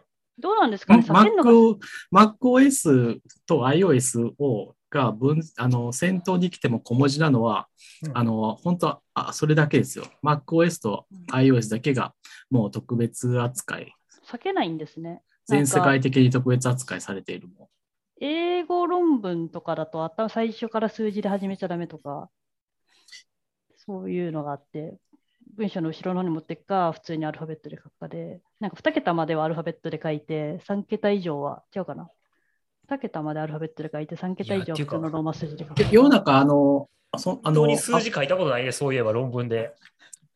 そうなんえあれは避けないといけないんですよ。文頭に数字が出てくるときはどうにかして、それをこう回避するような言い回しにするんですよ。え、それをスペルアウトするんじゃじゃダメなんですか？あのスペルアウトするのも限界があるので、何万なるほどとかなんか、まあ確かにあんまり大きい数字とかだ 確かとに、確かにスペル。アウトはできないので、ワン、 two、three、four とかあったらいいけど、そうだな。なるほどね。分の絵描いた英語論文見てるけど、す確かでもそんなことあんまりないけどな、数字をいきなり文頭に出すなんてことあんまりないから。あと、その古文条文の話で話で言うとね、その、特にあの、日本の会社で、あの、小文字が正式っていう会社名は、うんうん。あの、ここ5、6年？で結構増えたんですけど、そんなん、あの、言っても絶対を小文字始まりのにしてくれないですよ。iOS と MacOS だけが本当に特別。小文字始まりがこういうイメージだけで、なんていうか、うん。基本的に、えっと、英語だと、あの、先頭はもう絶対大文字になるけど、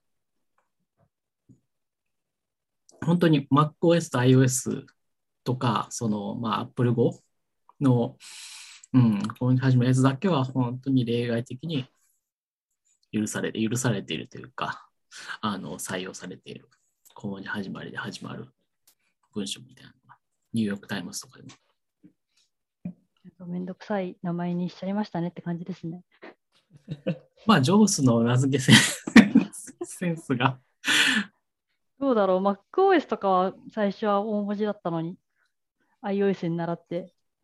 まあ、iOS とか tvOS がああなった時点で MacOS もああなってよかったと思いますけど。まあ、どうなんですかね。そこの一貫性は別にどどうじ実用的には不便だと思うんですけどね。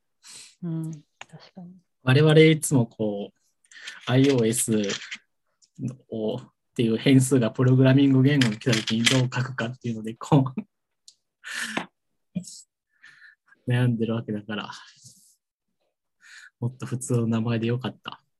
iOS が、あ、後半に来ると困ったりしますね、きっと。キャメルケースみたいなので。うん、まあ isiOS とかってやつですね。いや、でも、あ、それは i が、i、OS の i は大文字になるんですよね、きっと。私はそっちの方が多いかな。まあでも、うん。まあ難しいですよ。まあ、変数名はただの記号だから、どうにでもすればいいし、な謎の制約でその名前を付けられないってことは過去にもいっぱいあったわけだし、 new なんとかとかが付けられないとか、 Obj-C の頃は。まあ確かに。まあ description は今でもなんかダメだったり。そう、ディスクリプシしますねョン使い,、使いたいですよね、あれ。さて、次の話題いきますか。って言ってもね、もうね、1時間半ぐらい喋ってるんですよ、もローカライズの話は永遠にできるんで、移りましょう。ソンソンう。伊家の。達さんが仕事から帰ってきた。え、アップルカードが出るの？出ないですよ。、出ないですよ。えじゃあなんでアップルカードって書いてる？え、ね ローカライズを掘ってると、アップルカード関係の日本語訳が出てくるあ、そういいうことね。あ、そういうことね。フルカードはもう出ないですよ。もう ずっと待ってるけど。iOS アップ on Mac。これいいですね。このこ、れめちゃくちゃですよ。これいいですね。愛小文字なんだ。石 OS に見える。石 OS ですね、これじゃあ。でしてんな。まあってことは愛は小文字が正しいんだ。えー、いや、大文字になってるところも絶対あるはず。そうなんだ。ダメじゃん。これは、なんかどっかで見たな、大文字になってるのは。あ、これ、イズ Mac カタリストは Mac、Mac の M 大文字ですよ。いや、Mac カタリストはなんか、Mac 大文字じゃなかったっけ？大文字よ。水 Mac カタサービスね MacOS じゃないからいいんじゃないですか。MacOS は小文字の MacOS だけど。MacOS もしかも OS ではないのか OS10 以降の Mac、ある程度の MacOS なんですよね。昔の MacOS は MacOS だったから。その頃の MacOS を MacOS と書いてもダメじゃないわけで。どっちでこれ導入。されたの、あれですよ。MacOS11 からですよ。あれ？ってことは？MacOS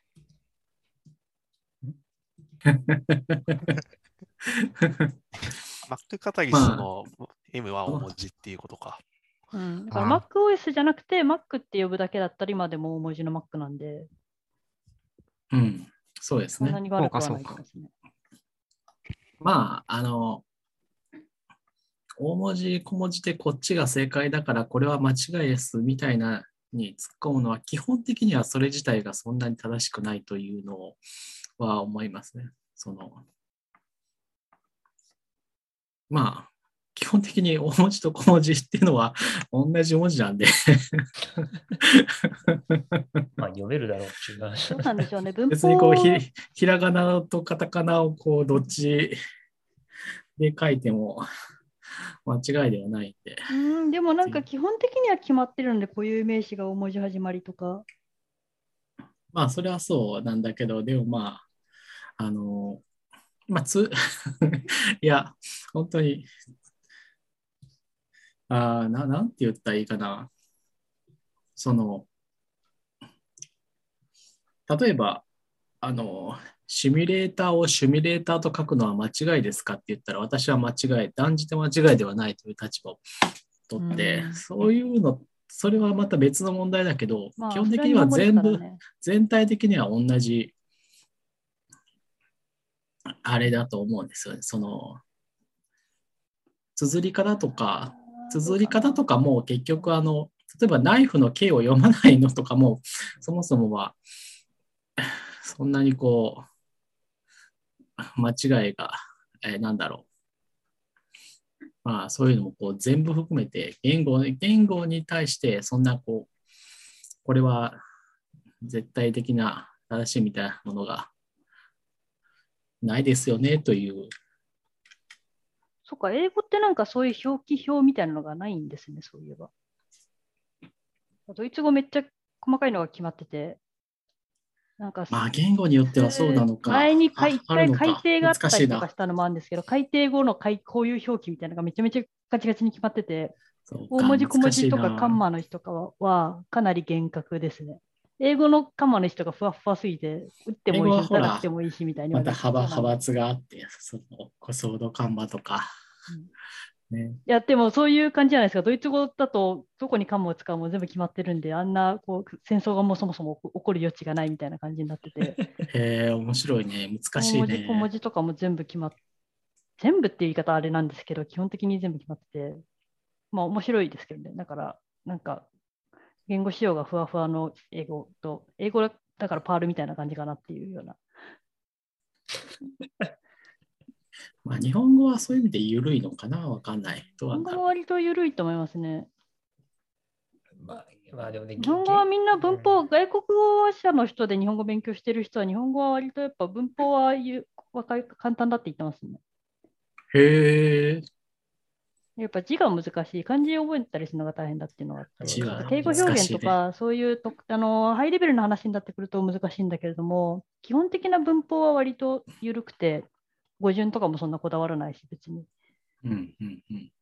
昨日私は本買ったって言っても、私は昨日本を買ったでも大丈夫だし、本買った昨日みたいなのでも、別にそんなに変じゃないし。うん。なるほど。難しい。じゃあ、ソンソンさん、そうおうちハックの話してくださいよ。尊敬ハック。振りが雑。おうちハックは、てくださいよ振りが普通に詳雑しい、詳しいですよ。あの、でもね、教えてもらった、何だっけ、ホームブリッジを導入しました。おお、あしましたか。で、あとね、結局あれ買っちゃったよ。あのレモネイチャーリもね。ン、ネイチャーレモン、いいだっけ？はいはい。あの、ハイエンドの方でしょ？あの、要するに電気が測れるやつでしょ？そうそうそうで取れるやつ。なんかそもそもは、なんか、ソンソンさんがなんか電力を測りたがってるっぽいっていうところから始まったのかな、これかツイッターでそうそうそう。で、その家庭家庭の医学さんが、えっと、私はこれを使っていると、テスラかなんかのあたりの。そうそう。そうそう。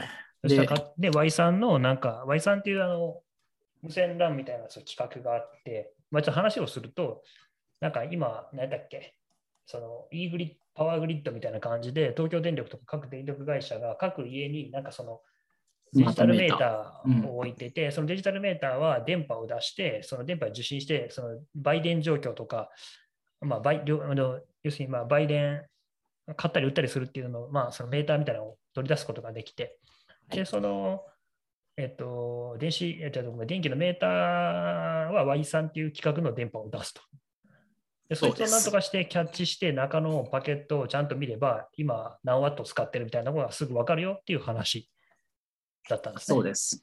電力は今だから、まあ、リアルタイムにどれだけ、まあ、瞬間電力と、あと累積が一応来るのかな、B ルートだとそう。そう。まあ、そういうう B ルートっていうのを申し込むと、そういうのが、まあ、ログイン情報、B ルートを申し込むって言われているのは、ログイン情報をもらうって感じですね。そうですね。なんか一応あん、なんか遠隔で操作できるらしくって、あの東京電力がセンター側から、えっと、その僕のその Y3 内蔵の、えっと、電力系のにパスワードとユーザー名を設定して見られるようにしてくれると。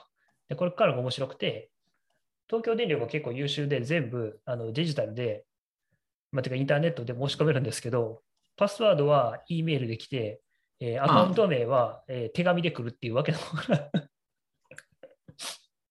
うん、まあ、うちもそうだったあよくある。とこ申し込んだら 2, 2週間ぐらいなんかかかるんだけど、その2週間ぐらい待っていくと、ログイン情報の一部があれ、そのあの、よくある圧着されたハガキで来るんですよね。うんで、まあ、それで、その、通信できるモジュールを、まあ、買ってうと、まあ、あとは適当なプログラミング言語でそこと、えーソケット通信をするという感じになるのかな。モニターしてどうするんですか？そんなこと聞いたらあかん。あ、電力が分かるとね、あの、いろいろ面白いですよ。おやっぱ面白いっていうところですか？あ、そうそう、面白いっていうところと、まあ、なんていうか、あの、瞬間電、あの、使ってる電力が分かると、ブレーカーとかを 間違って落とさなくなりますよ。やっぱりこう、あ、今もう限界なんだっていうのは分かるから。ただまあ、あの、全体の限界とコンセントの限界があって、回路の限界があって、基本的には回路の限界の方が普通は先に来るんで、あの、まあ今使ってるのが分かったところで、ブレーカーが落ちるのを止められる人はそんなにいないんだけど、いないですけどね。うんそうです。それを止めるには、限界まで使うには、配線の最適化が必要になってくるんで、うち50アンペアまで使えるけど、あの、50アンペアまでちゃんと使えるようになるには結構な苦労が必要でした。ああ、50アンペア全部流し切るのは結構大変ですよね。どっかに負荷かかったらダメだし。そうそうそう。結局、一つの回路で20アンペア以上は出ないから、それをうまいこと分散させるっていうのを、トライアルエラーでやっていくのが大変。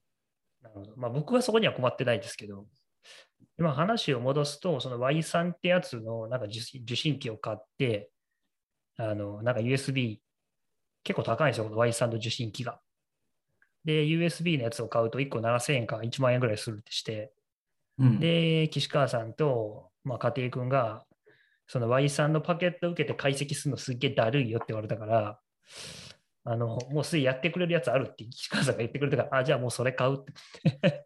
まあ、そのモジュールを買っても別にあのそれだけで何ともなんないですよね。基本的にそこから、そう。まあ、あれ、だからある意味、だから開発用どっちかというとあれう。そう、こううん、工業製品、あれを使って、うん、まあ別の製品を作るっていう。そう。で、しで、まあ、既製品がいくつかあるんで、あの、それを買いました。一番まあ、多分、買って、他、他にも使えてメリットがああるっていうのが多分そのネイチャーリモだろうなっていう。で、なんか昔ネイチャーレモンのさ、温度計とか湿度計とか買って置いてたんだけど、せっかくだからそれなんか全部あのラズベリーパイに集めてあの可視化したりしよっかなっていうのを家庭君にほだされて、やり始め やり始めたらまんまとハマって楽しくなってきて、ダッシュボード作るのは楽しいうん、ですね。そう、でも結構なんか僕全然常識がなかったから、そもそもあのググラファナが何をするソフトウェアなのか、でいや、知らないと思うんだけど、あの私もあの、趣味でキューバーネイツとか触ったから、あのその辺で、そのいわゆるいメトリックスをこう、きれいにダッシュボードに表示してくれるためのツールだ。よで、人気のあるツールだっていうのは知ってるけど、名前聞いてわかるぐらいには。なんか僕はグラファナにデータを突っ込むんだと思ったら全然なんか意味が分かんなくて、あそうそう、あれはあのメトリックスをいわゆる見やすくしてくれるやつなんですよね。そうなんですよね。だからデータソースは別に用意すそうそうそうそう。あ、これでか。見たことあるの。で、なんかインフラックスってやつを僕は使ったんですけど、インフラックスって呼ぶんかな？タイムラインベースのデータベースです、ねうんまあ、あれは割と、あのまあ、素直な出来で、Python のインターフェースも PIP でポコッと入るからすげえ楽ちんで、ポコポコ書き始めたら、まあ、はまり始めて、片っ端から全部なんか可視化してやるみたいな。まあ、はてはあの家に置いてあるプリンターのインク残量まで SNFP 使って可視化し始めて、お。何の役に立つんだろう気持ちはわかるけど。そう印刷枚数出てくる。私もそこまではやってないな。いやなんかちょっと前までは、私、まあ、あの、電力と二酸化炭素、湿度、あと、ちょっと前はネットワークスピードもやってたけど、うんあんま意味ないなと思って、それはネットワークスピードややったった。んだけど。もうめっちゃ湿度とか二酸化炭素濃度は楽しそうだなって気がしますね。今ね、こんな感じです。まあそうですね、やっぱりね、あの変化があるのはいいですね。ネットワークスピードはね、変化ないんですよ。あの、ダッシュボード、ダッシュボードしても大体ずっとこう一直線だから、な、なんも面白くない。今こんなだから感じ。ああ、ソンソン家の気温が赤裸々に。可視化されると楽しいなと思って。通そうですね、信速度がスピードテスト、通信速度。まあ意外と、意外と上下がありますね、通信速度。そう、でも多分ね、僕の場合ね、あのアップダウ家でねンか。家で誰かがね、結構使ったりするのもあるかなって気もしていて、割と波打つのどうなのかな？ロローカル、あんまりロこういうのってローカルのあれよりかは、こう、スピードテストを実行したときにどこのサーバーに接続してるかっていうのが占めてんじゃないかなと思うけどな。12時間にしたらこんな感じです単純にこの落ちてるところは遠いサーバーに接続しされてしまったとかっていう話じゃないかな。違うかな。ああじゃあ、サーバーの距離までそういう、そういう軸をそう入メトリッれるといいクつけなきゃ。めんどくせえな。なんでそれ正規化せなあかんねん。このプリンターのシアン残量、イエロー残量っていうのはこれ意味あんのかっていうのが面白いですね。すごい主張してますね。そう。で、なんか昔さ、NAS 買ってたんですけど、まあ使ってたんですけど、なんか iCloud 使うようになってから、なんかあんま NAS 使わなくなって、iCloud 使えるようになっても NAS は必要ですよ。あの、タイムマシンはどうするんですか？タイムマシン僕も使ってないもん。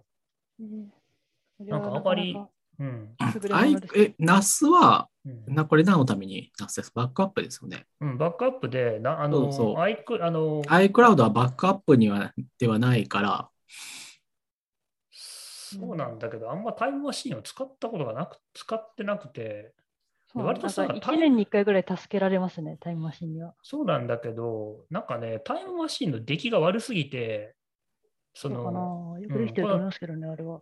ナスに置いとくとさ、定期的に壊れんのよ。それはどうなのかな？そんなことはないと思うけど、いやそ、んなことあるから僕は結構今言ってて、それ結構深刻なぐらい、なんかやるたびにさ、なんか壊れて、いい加減にしな何が違うのかな？何の問題なんだろう？まあでも空いてるから、まあぼちぼちちょっと、まあ僕も一回ここで、まあ何ぞしようかなと思ってるんですけど、基本的にあの、あの、ストーリッジはあれですよ。今のところまだコスト的、いや、っていうか、唯一、あの、クラウドの方がコスト高なのがやっぱストーリッジかな、今のところね。そうだね。うん便利だからな。まあでもタイムマシンを iCloud でやらせてほしい気持ちはさすがにそろそろありますけどね。それできんだったらお金払うけどな。めちゃくちゃお金かかりますよ。かかるかな。めちゃくちゃかかりますよ。まあまあ、あの、えーなんてら。月2000円とかじゃダメか。もっとか。オンラインバックアップの、まあ、あとはね、どう戻すかっていうところもあって、なかなまあか、確かに。あの、大容量のえみんなオンラにバックアップソリューションっていうのは難しいんだけど、だとするとみみんな、なんかな、ナスを買ってきて、そこに、あれ？あの、多数派では全然ないと思いますよ。あの、大体は iCloud、Google ドライブ。まあ、Google ドライブが一番多いんじゃないですかね。あと Dropbox みたいな感じでやってると思う。普通タイムマシーンの保存先はなんか、自宅のナスにやってるみたいなイメージ？普通にあの外付けの有線のやつでやってます。ああ、それ私は。か。ああ、そういうのもありですね。戻ってきてますね。でも数自発しても的なね、前はタイムカプセルがあったからよかったんですけど、タイムカプセルなくなってからどうしようで、そうよ、それそれ。タイムカプセルね。あまあ、タイムカプセルの。代わりが、その、いやか代わりというか、タイムカプセルやっぱりこう、な、ナスでやるわけですよね。そうですね。うん、タイムマシンをナスにつなげるっていうのが、まあ一番楽ちんではある。そうだからノートはやっぱりこう線の数少なくしたいとか、ズバッと抜きたいとかいろいろ考えると、 NAS の方がいいなと思いつつ、タイムカプセルを捨ててから NAS の構築をするのがめんどくさくてしてなくて、だだくさに外付けのわかる。あの、ストレージ。会社の Mac とかは全部有線の USB くっつけてるから、いつでも復旧できるんだけど、なんかね、じもう一個のやつを NAS 使ってやってからね、なんかやるたんびにもうなんか壊れて、お前、なんかお前頼頼りなならんなって毎回いざという時壊れたっていうのは、シャレにならないですからね。そう、なんか信用しきってやったらさ、お前死んでんじゃんみたいな最悪。いやなんかでも本当のバックアップって考えると自分の住んでるところとか自分の職場に外付けの何かものがあって自分もそこにいてその県内にいて両方死んじゃう可能性はすごいあるなというのを思うとオンラインにもバックアップがあると便利だなっていう気持ちがあります。自分も死んじゃうんだったらまあいいかもしれないけど。そう。なので、あれなんですよ。その NAS に取ったやつを NAS から、あの、連携できるオンラインストレージがあるんで、そこにこう、バックアップするっていうのが、多分一番確実だと思います。なんか多分 Apple は iCloud でなんかそういうなんかふわっとしたユーザー向けにはそれと似たようなことにこれと似てないんだけど、えっ、と、ドキュメンツとかデスクトップとかを iCloud で共有みたいなのさせようとしてるのは多分バックアップの代わりをさせたいのかなっていう。なんかまあ指揮たす的な発想もあるとは思うんですけど。いや、いいですよ、それ。僕、それですよ。まあ、それなんいや、それなんか、でもなんか、こと？まあ、芯によって置きたいデータが違うこともあるから、なんか、そこには至れてないんですよね。おーいや、つまりは、えっと、マシンローカルには、と、揮発してはいけないファイルを置かない。すべてうん iCloud に保存しておくっていうポリシーだと、バックアップが必要ないんですよ。確かに、それはそう。デスクトップ全く同じですね。まあ、なくなってもいいっていう、ローカルはね、失ってもいいっていう。まあローカルにも僕そんな大切なデータあんまないんだよね、正直な話。そう、普通ないんですよ、うんそんなローカルに大事なデータって。そう。あいでああ会社のやつは会社の ストレージに、あのてかクラウドストレージに置いてるし、個人のやつは iCloud に置いてるし、うん。で、ソースコードは Git にも置いてあるし。あの iMac と,、えっと MacBook のデータが揃ってない方がめちゃくちゃ困って、うん普段 iMac で作業してるんだけど、ちょっと出先であの MacBook で作業したいって時に、あの Git プッシュし忘れるともう積むんですよ、ね。あるあるやな。しまった、家にあるみたいなやつやろ。そうそうちそう。あそこのブランチに入ってんだみたいなのとか。あのブランチが欲しいんだけどっていうのがまあ結構あるんで、まあ、そもそもプッシュを忘れなくていい環境を作ろうと思って、カテテ君と同じ環境にしましたね。うん。まあ、なんかバックアップとシンクの、まあ、まあ立ち違いとかもありますね。ただなんか職業柄データがでかくて何テラみたいになることが結構あるので、ああ、そっか、研究そうなんですのデータみたいなよね。ね。うんこれでできないのは Swift っていう言語のビルドをすると もでかいですとしまうよ、ので、あのそれはちょっと入れられないですね。プライベートの音楽のストレージが結構、あ、でもそうでもないのかな、300ギガぐらい、ギガぐらいあるから、これもなんか置きづらいなと思ったけど、今今気がつい300たなら置いて良さそうですね。今、僕の持ってる NAS がアップデートしたら、なんか、タイムマシン対応しなくなってるな。あ、そんなんあるんですか？えデトれるってことだ。もなんかうまくいかないですよね、最近同期が。ちちなみに NAS は、うん。あの、あ、名前ど忘れしちゃう。あ、思い出した。 Synology が、まあ、やっぱり今は鉄板だと思います。僕、 TerraMaster 買って失敗しました。うん、そろそろナス買おもうと思ってるんで、なんとなくツイッターで読んでたあれですけど、NAS はもう Synology がいいですーね、はい、あの、台湾のメーカーなんですけど、し同じく台湾のメーカーで QNAP っていうのが対抗であるんですけど、やっぱりあの、ソフトウェアの品質で言うと Synology の方がだいぶ上かなっていう感じですね。でもね、 TerraMaster も結構自由度高くて最初いいと思ったんだけどね、正直ね、 Linux のディストリビューションが結構ガリガリに改造されててね、全然自由度が効かなくて自分でやろうとすると。まあ、あんまりね、それ、あの、なんていうか、NAS の OS、NAS で動かすのは、NAS の中で Docker を動かしたらいいと思うんですよね。あんまり、わかる。それもやってたんだけどね、なんか出来が悪いのよ、そのドッカーが。もうなんか全然ちゃんと動かなくて。Docker は別にそんな出来は悪くはないと思いますけど、そんなにこなんかね、全然うまく動かない。なんかね、なんかね、その、う、Docker のその、うん、こん、こんなんていうか、そうなんでドッカーがうコンテまく動コンテナかないんだよみたいな。の作りの問題。じゃあほんで、もうしゃあないからラズベリーパイでやったらさ、サクサク動くし、なんだこれみたいな。まあまあ、それあるかもしれない。ラズベリーパイは普通に素直な Linux というか、あの、そうなんですよ。部分が動くからね。うんまあでもまあ確かに。そう。まあ今はシノロジーを買っておけば大体問題ないと思います。2万円ぐらいのやつですかね。私としてはあの4ベイ乗ってるやつがにして4ベイに乗ってるやつがして4ベイに乗ってるとレイドの6が使えるので4ベイにしてレイドを6以上にすると安心だと思います。2つだとやっぱり効率もそうだし安心度という意味で若干の不安がある。うん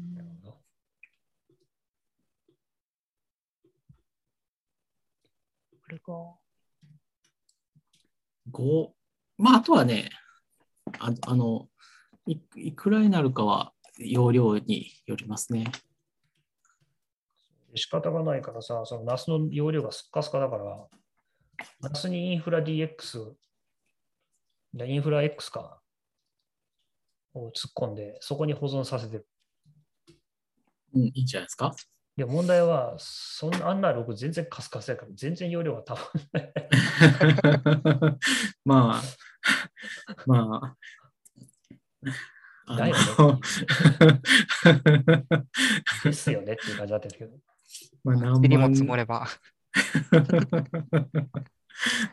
まあだって、あの、瞬間的に何ワットとかっていうのをこう、JSON かなんかで保存してるだけでしょ。うん。うん。まあそうなりますよね。え、その、なんだっけ、ネイチャーリモからのデータは API で取ってみたいな感じなんですか？そうそうそう、ネイチャーリボンはね、あの、ローカル通信は全然サポートしてないから、クラウドの、なんかあの、アクセスキーみたいなやつを認証して取ってきてで、そそれで、やっぱりあれだな、スイッチポットの方がいいかなって感じがありますね。いや、なんていうかね、その、いわゆる家の中のものを IoT で、スマート家電とかでなんとかするっていう場合、その、失敗しないコツで言うと、その、あのソフトウェアをこうちゃんとかける会社っていうのはそもそも少ないわけなんですよ。うん。だから、大抵のところはこうソフトウェアのところで、だいたいつまずく。まあ、ハードウェアの品質がもうダメっていうのはもう、もう、もうそこはもうしょうがない。そこはしょうがないというか、それはもう救いようがないんで、あれだとして。で、結局ね、ソフトウェアでこけても、あなんていうか、自力でなんとかできる余地があるんだったら、あのー、大体いけるんですよ。はいあとはこう、あのハードウェアが故障しなくて、あの要件をちゃんと満たしてくれていればいいんですよ。でそういう意味で、あのスイッチボットはそこそこ広く使われていて、かつ、あのまあ、一応公式の API もあるんですけど、それが出る前にあの使ってる人がこうリバースエンジニアリングでもうあの、えーこうしたらこういうデータが来てるとか、こうしたら制御ができるっていうのが、の情報がもういっぱいあるわけなんですよね。なので、えーっと、最悪スイッチボットがこう潰れてなくなっても、まあちょっとハブとか、あの、クラウドを使うのは別として、単体で、あの、それが壊れる、それ、使いも長くなるまでは、えー自分で書くか、まあその有志のソフトウェアでもなんとかできるっていうところがあるんで、でそういう土壌があると、あの、いざこれを Alexa で使いたい、Google ホームで使いたい、Apple のホームキットで使いたいっていう場合でも大体なんとかなる。っていうのをやっぱり買っておくと便利だと思う。そういう意味でスイッチボットは大体悪くないと思います。スイッチボットも僕つ、この間買ったコンセントのやつはクラウド経由しかできないですよ。コンセントはハブがいる。ハブがいる。そそれはそう。まあだからまあ、まあ、ケースバイケースかなと思ってますけどね。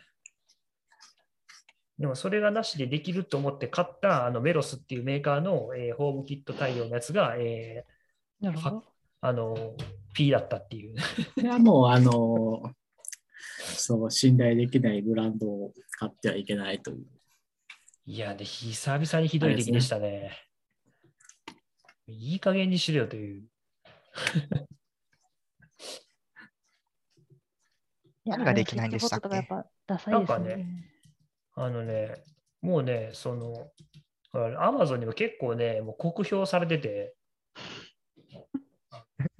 もうその時点で、そこを、そう、そこを無視してか、まあ、うんそれはもうしょうがないですよ。そういうの普通まあでもさ、買わ買わないじゃないですか。うん。いやまあでも、なんだろうな、割とううまくいってるっていう、そのブログとかでさ、その IoT やってる人がたくさんいるじゃないですか、家を1ハックで。はいはい。で使ってますよみたいなブログが見つかったから、まあ、初期不良かなみたいな感じで買って、そしたらね、そのレビューに書いてある通りに初日に動かなくなるっていうね。まあ初期不良じゃないですか、じゃあ。まあ、初期不良が多いまあ、初期不良が多いっていうだけの話かもしれない。でもね、ですごい面白いのは、その、2個、2個買って、なんていうの？あの、2個買って2個とも両とその日に使えなくなるってなかなかすげえ確率やなっていう。やっぱり、うん。安いんだな。だってさ、い50%の確率で基本的に、やっぱりこう、その辺のレビューだったり、なんとかから、こう、真実を見つけっていうのは、それなりにコストがかかるやつなんで、そやっぱりこう、信頼と実績みたいな、うのもあるけど、まあ僕もね、人柱になろうかなと思って買ったら、まあ、綺麗に人柱になったわ。まあ、褒めてるのもありますもんね、確かに。レビュー見てると。まあでも大体こう、バイアスもかかるわけだしね。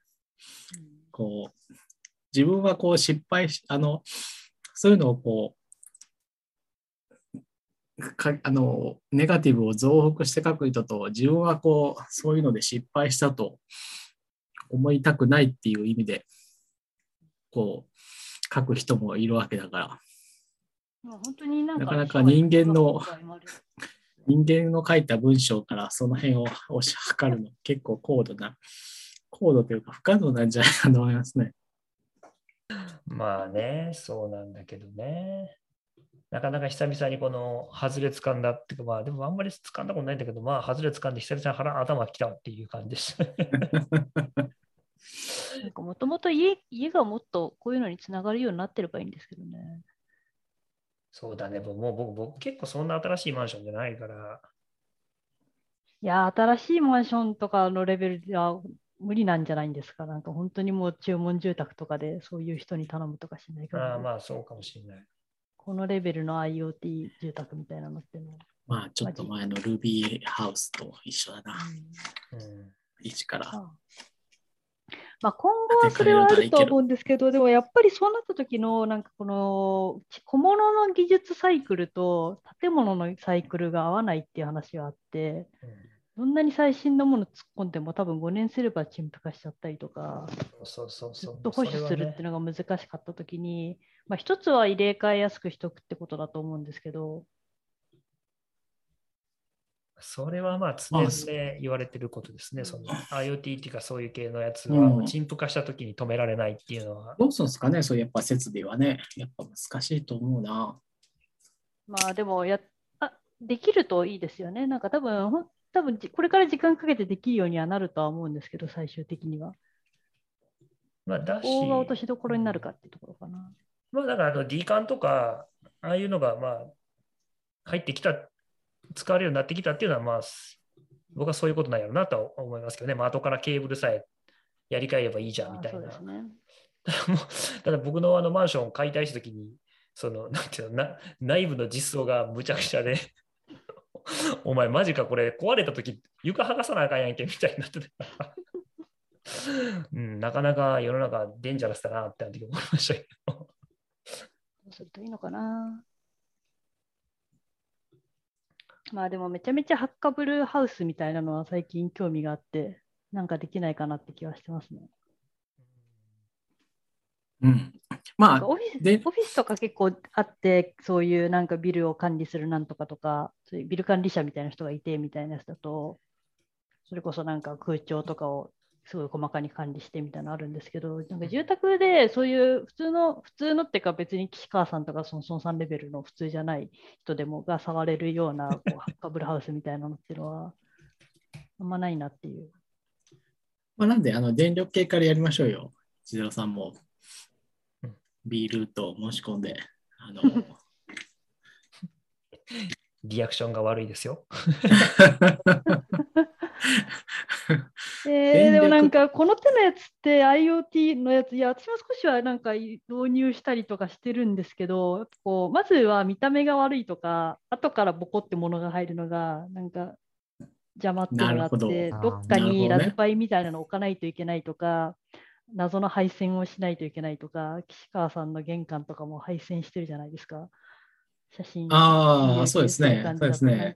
私は、あの、行動が、なんていうか、ケーブルが見えてるの気にならないんで、そうなんかそれが出るぐらいだったら手で押せばいいやとか、それがなるほどね。それがやるぐらいだったらみたいに思ってしまって、で、なんかそういうハブとか中継なんとかみたいなのを置いたりするのも嫌で、結局家にもまあ温度計と湿度計とか全部アナログなんですよね。いっぱいあるんで、いっぱいってことないんはいですけど、はいはい。一旦こういったんですけど、アナログだとピン刺して引っ掛ければそれだけでも見られるし、給電もいらないので、見た目も美しいしとか思まあ、でもってしまって僕もそれを意図して、あの3箇所にラン引きあのリフォームするときに引いたから、まあそうですね。そういうふうになってくるとあのそれなりの計画を、プランを立ててやる必要がありますねだから建物のレベルでそうなってると、もうそう気にしなくてよくてコンセントさせばいいとか、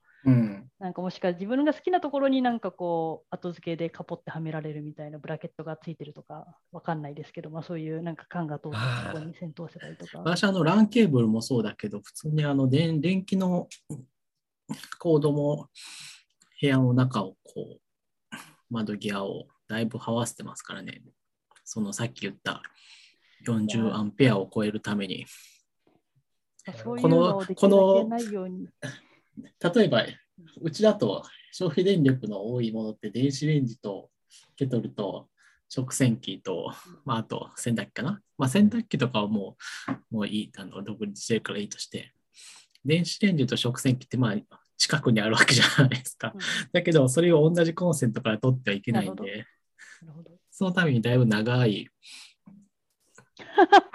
そいや、だからそこの最適化を、最適化となんかめんどくささとかを比べたときに、なんかめんどくさくてもなんかが少ない方がいいんじゃないかと思っちゃうんですけど、でもなんか、それも配線とかが美しければいいだけだと思えば、なんかうまいこと後から配線できて美しく収まる何かの仕組みみたいなのとか、まあ後からつけるそういう固定具みたいなのでもあればいいそれはなんかアいイデアが、ビジネスアイデアな気がするな。なんかそういう感じで。なんか去年仕事でなんか古民家とか昔の日本の家みたいなのをいくつか回ってたんですけど、仕事仕事でってこともないですけど、半分仕事で。結構昔の家ってこう、普通に山とかのところにいっぱい釘とかが打ってあって、で、釘打ってそこに物引っ掛けたりみたいなのしてて、なんかこういうふうに拡張すればいいじゃんみたいな気も。ただ賃貸だってやりづらいだろうなとか、えでもでそそうだねなんかそういう側面が強いと思いますけどね。ユニットで拡張できるような家がであればいいわけかユうなんですよニットごとに独立してて。ちょっと考えたいですね。いやでももう僕、それはね、無線がまだ解決していくとこもあると思うから、その置き場所の困る話とかは。無線ね無線で電電力供給も無線になるってやつですね。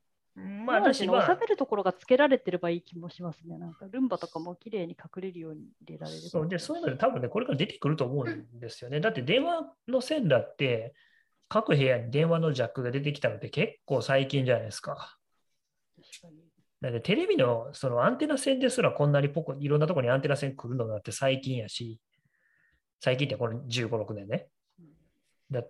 だなんで、やっぱりこの僕らみたいなこの カッティングエッジ中のカッティングエッジの人柱中の人柱の人たちが満足するようなものが出てくるっていうのは、まあ、また20年先。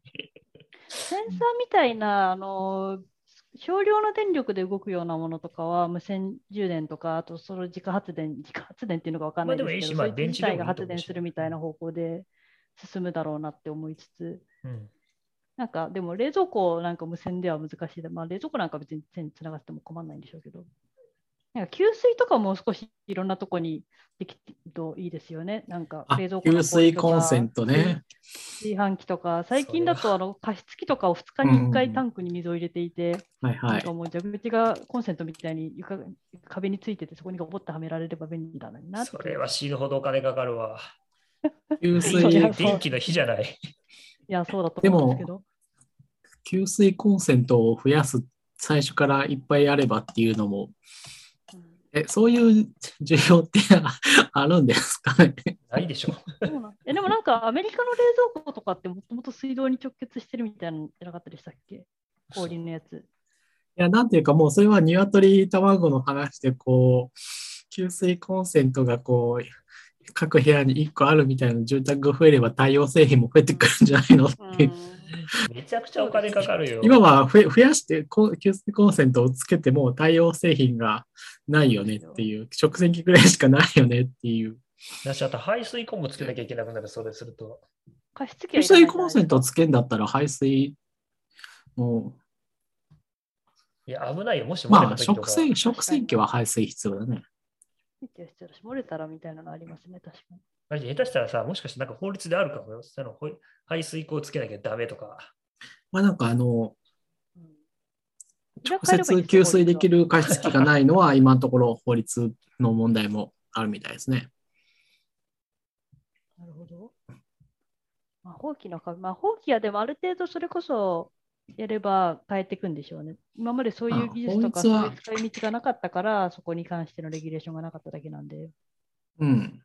あでもなんか僕いっぱい問題起きそうな気がするな、それ。割とあはい安易にやるとなんか。安易にやるとそれはそうだと思いますね。多分水道がつながればいいのは蛇口ひねるとうんポンジュースが出てくるといいなと同じレベルの話う水はいろんなとこに迷惑かけますからね。うんうん特に、あの、集合住宅だと。ね。一軒家、一軒家の場合は本当に全然いいんでしょうね。各部屋に給水コンセントみたいな。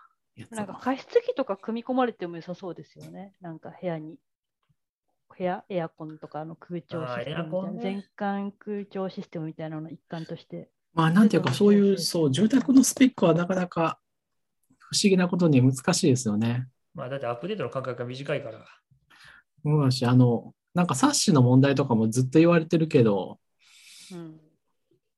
あアルミにするなってやつね。うん、熱が逃げとる。かかとか、うん、そういう断熱とか気密とかの問題ってなんかこうずっと言われてるけど、結局、かまあやっぱりおか、そう、お金の問題とかもあって、なかなか、とか、なんか加湿ぐらいだったらいけそうですけどね。あの、床暖房ってお湯走ってるわけだし、エアコンも水使ってるから、ななんんかエアコンが湿度上げてくれたらそれで良さそう。確かに無駄になってる何かはありそうだね。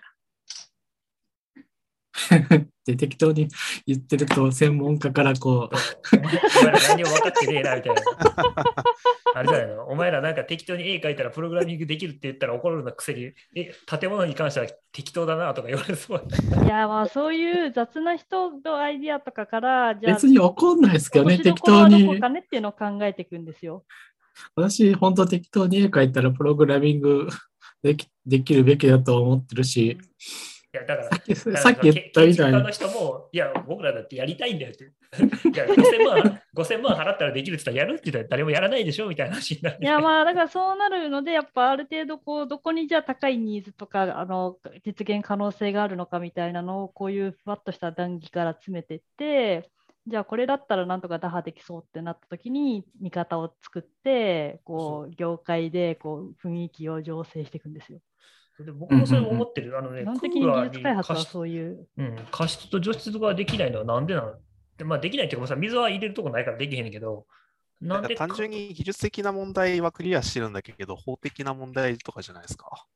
コストじゃないですかね。だって別に湿度をあのキープするような部屋だって作ってるわけですから、別にこういろんな工業なんとかレベルとかだからみんな割と加湿と除湿に興味がない。うんまあ今回の興味ないんだと思う。ウイルス、ウイルス騒動で、うん。騒動って言うと、あれ、あ。れ、怒られそうだけどま、た空気を洗うとか言うと怒られちゃうからね。いや、まあでも、あのそれこそその空調関係は結構技術開発とかも頑張ってるので、頑張ってるというか、加湿が大事ってのは出てきたから、象印の加湿器とかずっと売り切れだし、あ、うんそうそう、それで思い出した。松松田さんに加湿器買おうと思ったけど、さすがにこれ倍の値段になってるのを Amazon で買うのは私のポリシーに反するなと思って、マジっすか？あのー あれが定価だったら全然良かったんだけど、あれ倍だったのか知らんかった。あれくらいするもんだと思った。あ、そう、加加湿器から脱線したの。今のは脱線だけど、松田さん、あ、そういえばそもそもお誕生日だそうで。え、何？いや、ま、松田さんのウィッシュリストにね、加湿器があったから、いや、加湿器、加湿大事だよと。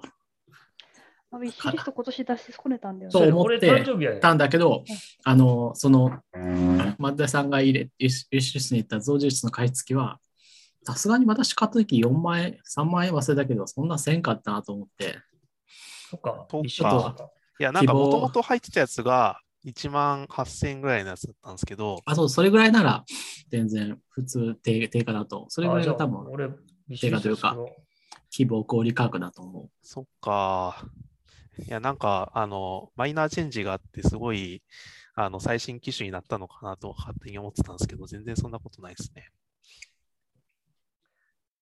いやー、そっか、じゃあ、ウィッシュリスト、俺ちょっと誕生日だったし、50回記念でウィッシュリスト作ってみよう。うん。もうでも前回ね、伊達さんと岸川さんにレビューしてもらって、どういうの作ったらいいかってよく分かったんで、うん、確かに。面白いウィッシュリストですよ。うんそこが大事。分かりました。最近 Amazon あの、なんだろう、ギフト用の食品とかを結構増やし始めていて、あの、今回岸川さんからもあの、すき焼きのいいお肉をいただいたんで、明日食べるんですけど、あ、そうそうそう、すき焼きにした、あうんの、加湿器は、かあかんかったから。なんか2つもらったんですよね。まあ肉すき焼き肉でも肉と、ランニングでしょ？ランニングはね、私もちょっと始め始めたから、うあ、ん、ランニングウェア。やってんのかと思って。そうそうそう、やろうと思って。いや、ありがとうございます。私はまだ全然遅くて、でもね、遅いんだけど、始めた時は30分もう、あの、もう本当にギリギリって感じで、その何何回も歩いたし、5キロですか？だけど、さ30分3キロ。?30 分3キロ？30分で3キロ。そていうか、そもそも伊達君が誕生日だったのか。あ、うんつい31誕生日でした。う。だけどね、今はね、止まら止まらなくなったし、30分3キロっていうのも、あの、タイムがだいぶ縮んで、30分で、あの、3.3キロぐらいまで走るようになおーった。進んでる。うん。だから、いつものルートだ、それ、最初に始めた時のルートだと、ちょっと時間が余るから、ちょっと、あの、ちょっとだけ、あの、拡張して、はいはいはい30分、3点、300メートル余分に走れるようになった。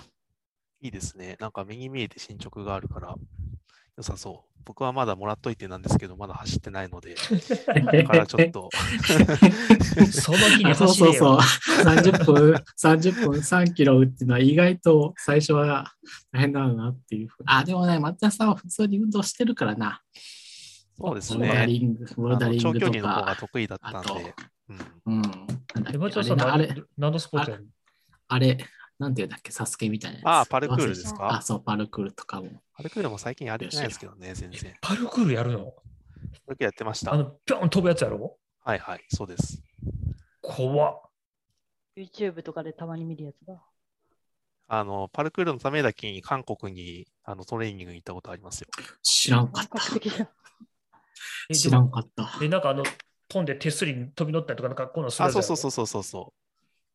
嘘。他にもスノーボードとかもやってるし、最近はスノボですやねっ。てますねいうと。うん。松田さんはいろいろやってるのを、やってるのをツイッターとかで観測している。めっちゃスポーツマンやん。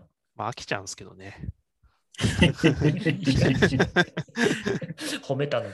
あそういう意味で言うと、ソンソンさんが意外と運動が苦手っていうのも意外だった。できそうな。俺、のびのび太くん、のび太くんですよ、僕。知らんかった。全然運動できない。あやとりが、あやとりと射撃がうまい。そっちじゃなくて、そっちじゃなくて。なるほど。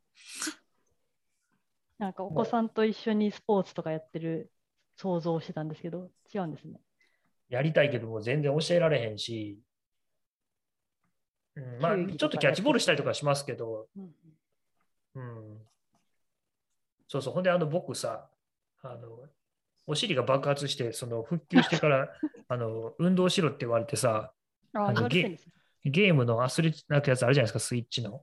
はいはい。フィットボクシングとか、あれやりすぎて、あの股間痛めてもうて、なんかそのもも上げやった時に激痛が走ってそのまま倒れて、あーよくあるやつね。なんかね、す筋違えたかなと思って。やったことない人が急に張り切り出して、いや、やっ。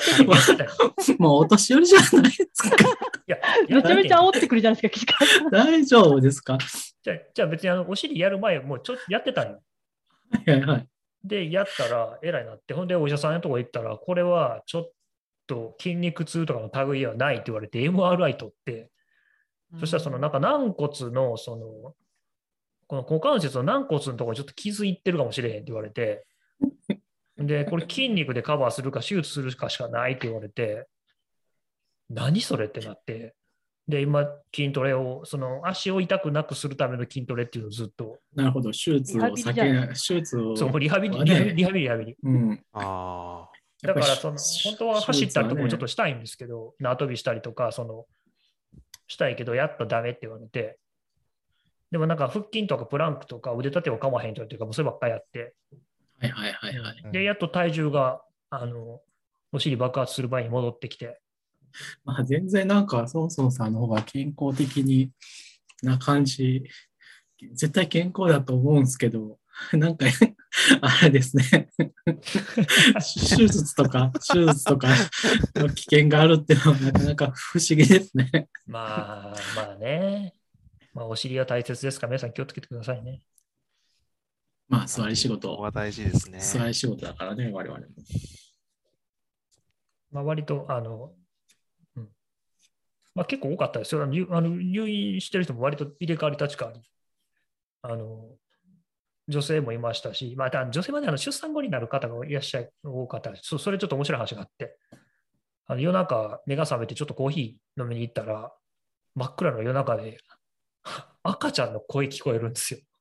えほん で、俺俺も幽霊とか一切信じてないから、ええー、し信じてなそうだけど、うんでも怖いんですね。信じてなくても怖いですね。物理的に聞こえたらさ、やっぱり、えーってなるやん、やっぱり。誰か動画でも見てんのかな？いやいや、これは本物の声やと思って、えー、これ、でもさ、字の、字で人が死ぬとこ聞いたことないし、そう？幽霊ってちょっとおかしいやろと思って、まあ、で、その人は寝たんですよ、そのま寝たんだ。はい。突 きで止めはしない。うん、で、次の日、はいまあ、あの、まあ、病院で入院してて、廊下行ったら、ベビーベッド片付けてる人がいてあって、えで、看護婦さん、肩叩いて、あのもしかして赤ちゃんいてますって言ったら、あいてますよって言われて、あのお母さんが出産の直後になられて、赤ちゃんと一緒にいてはった。え、ってことは、昨日泣いたりしてました？あ、泣いてましたよ。あ、お化けじゃなかったんですね。面白い。面白い、面話。白い。っていう話があって、久々にちょっとね、震え上がりました。やばい、ついに霊体験してしまったって。俺もい幽霊なんかおるかって言うてたタイプだけど、聞こえるもんは聞こえてもうたしなって思って悩んでたら、ほんまにおばちゃんおったっていうオチです。や、怖い話しなくてよかったよかった。怖い話は難しいですからね。うん、というわけで、まあ、みんなも健康に気をつけようというところで話が落ちたので、もうそろそろ終わりたいと思います。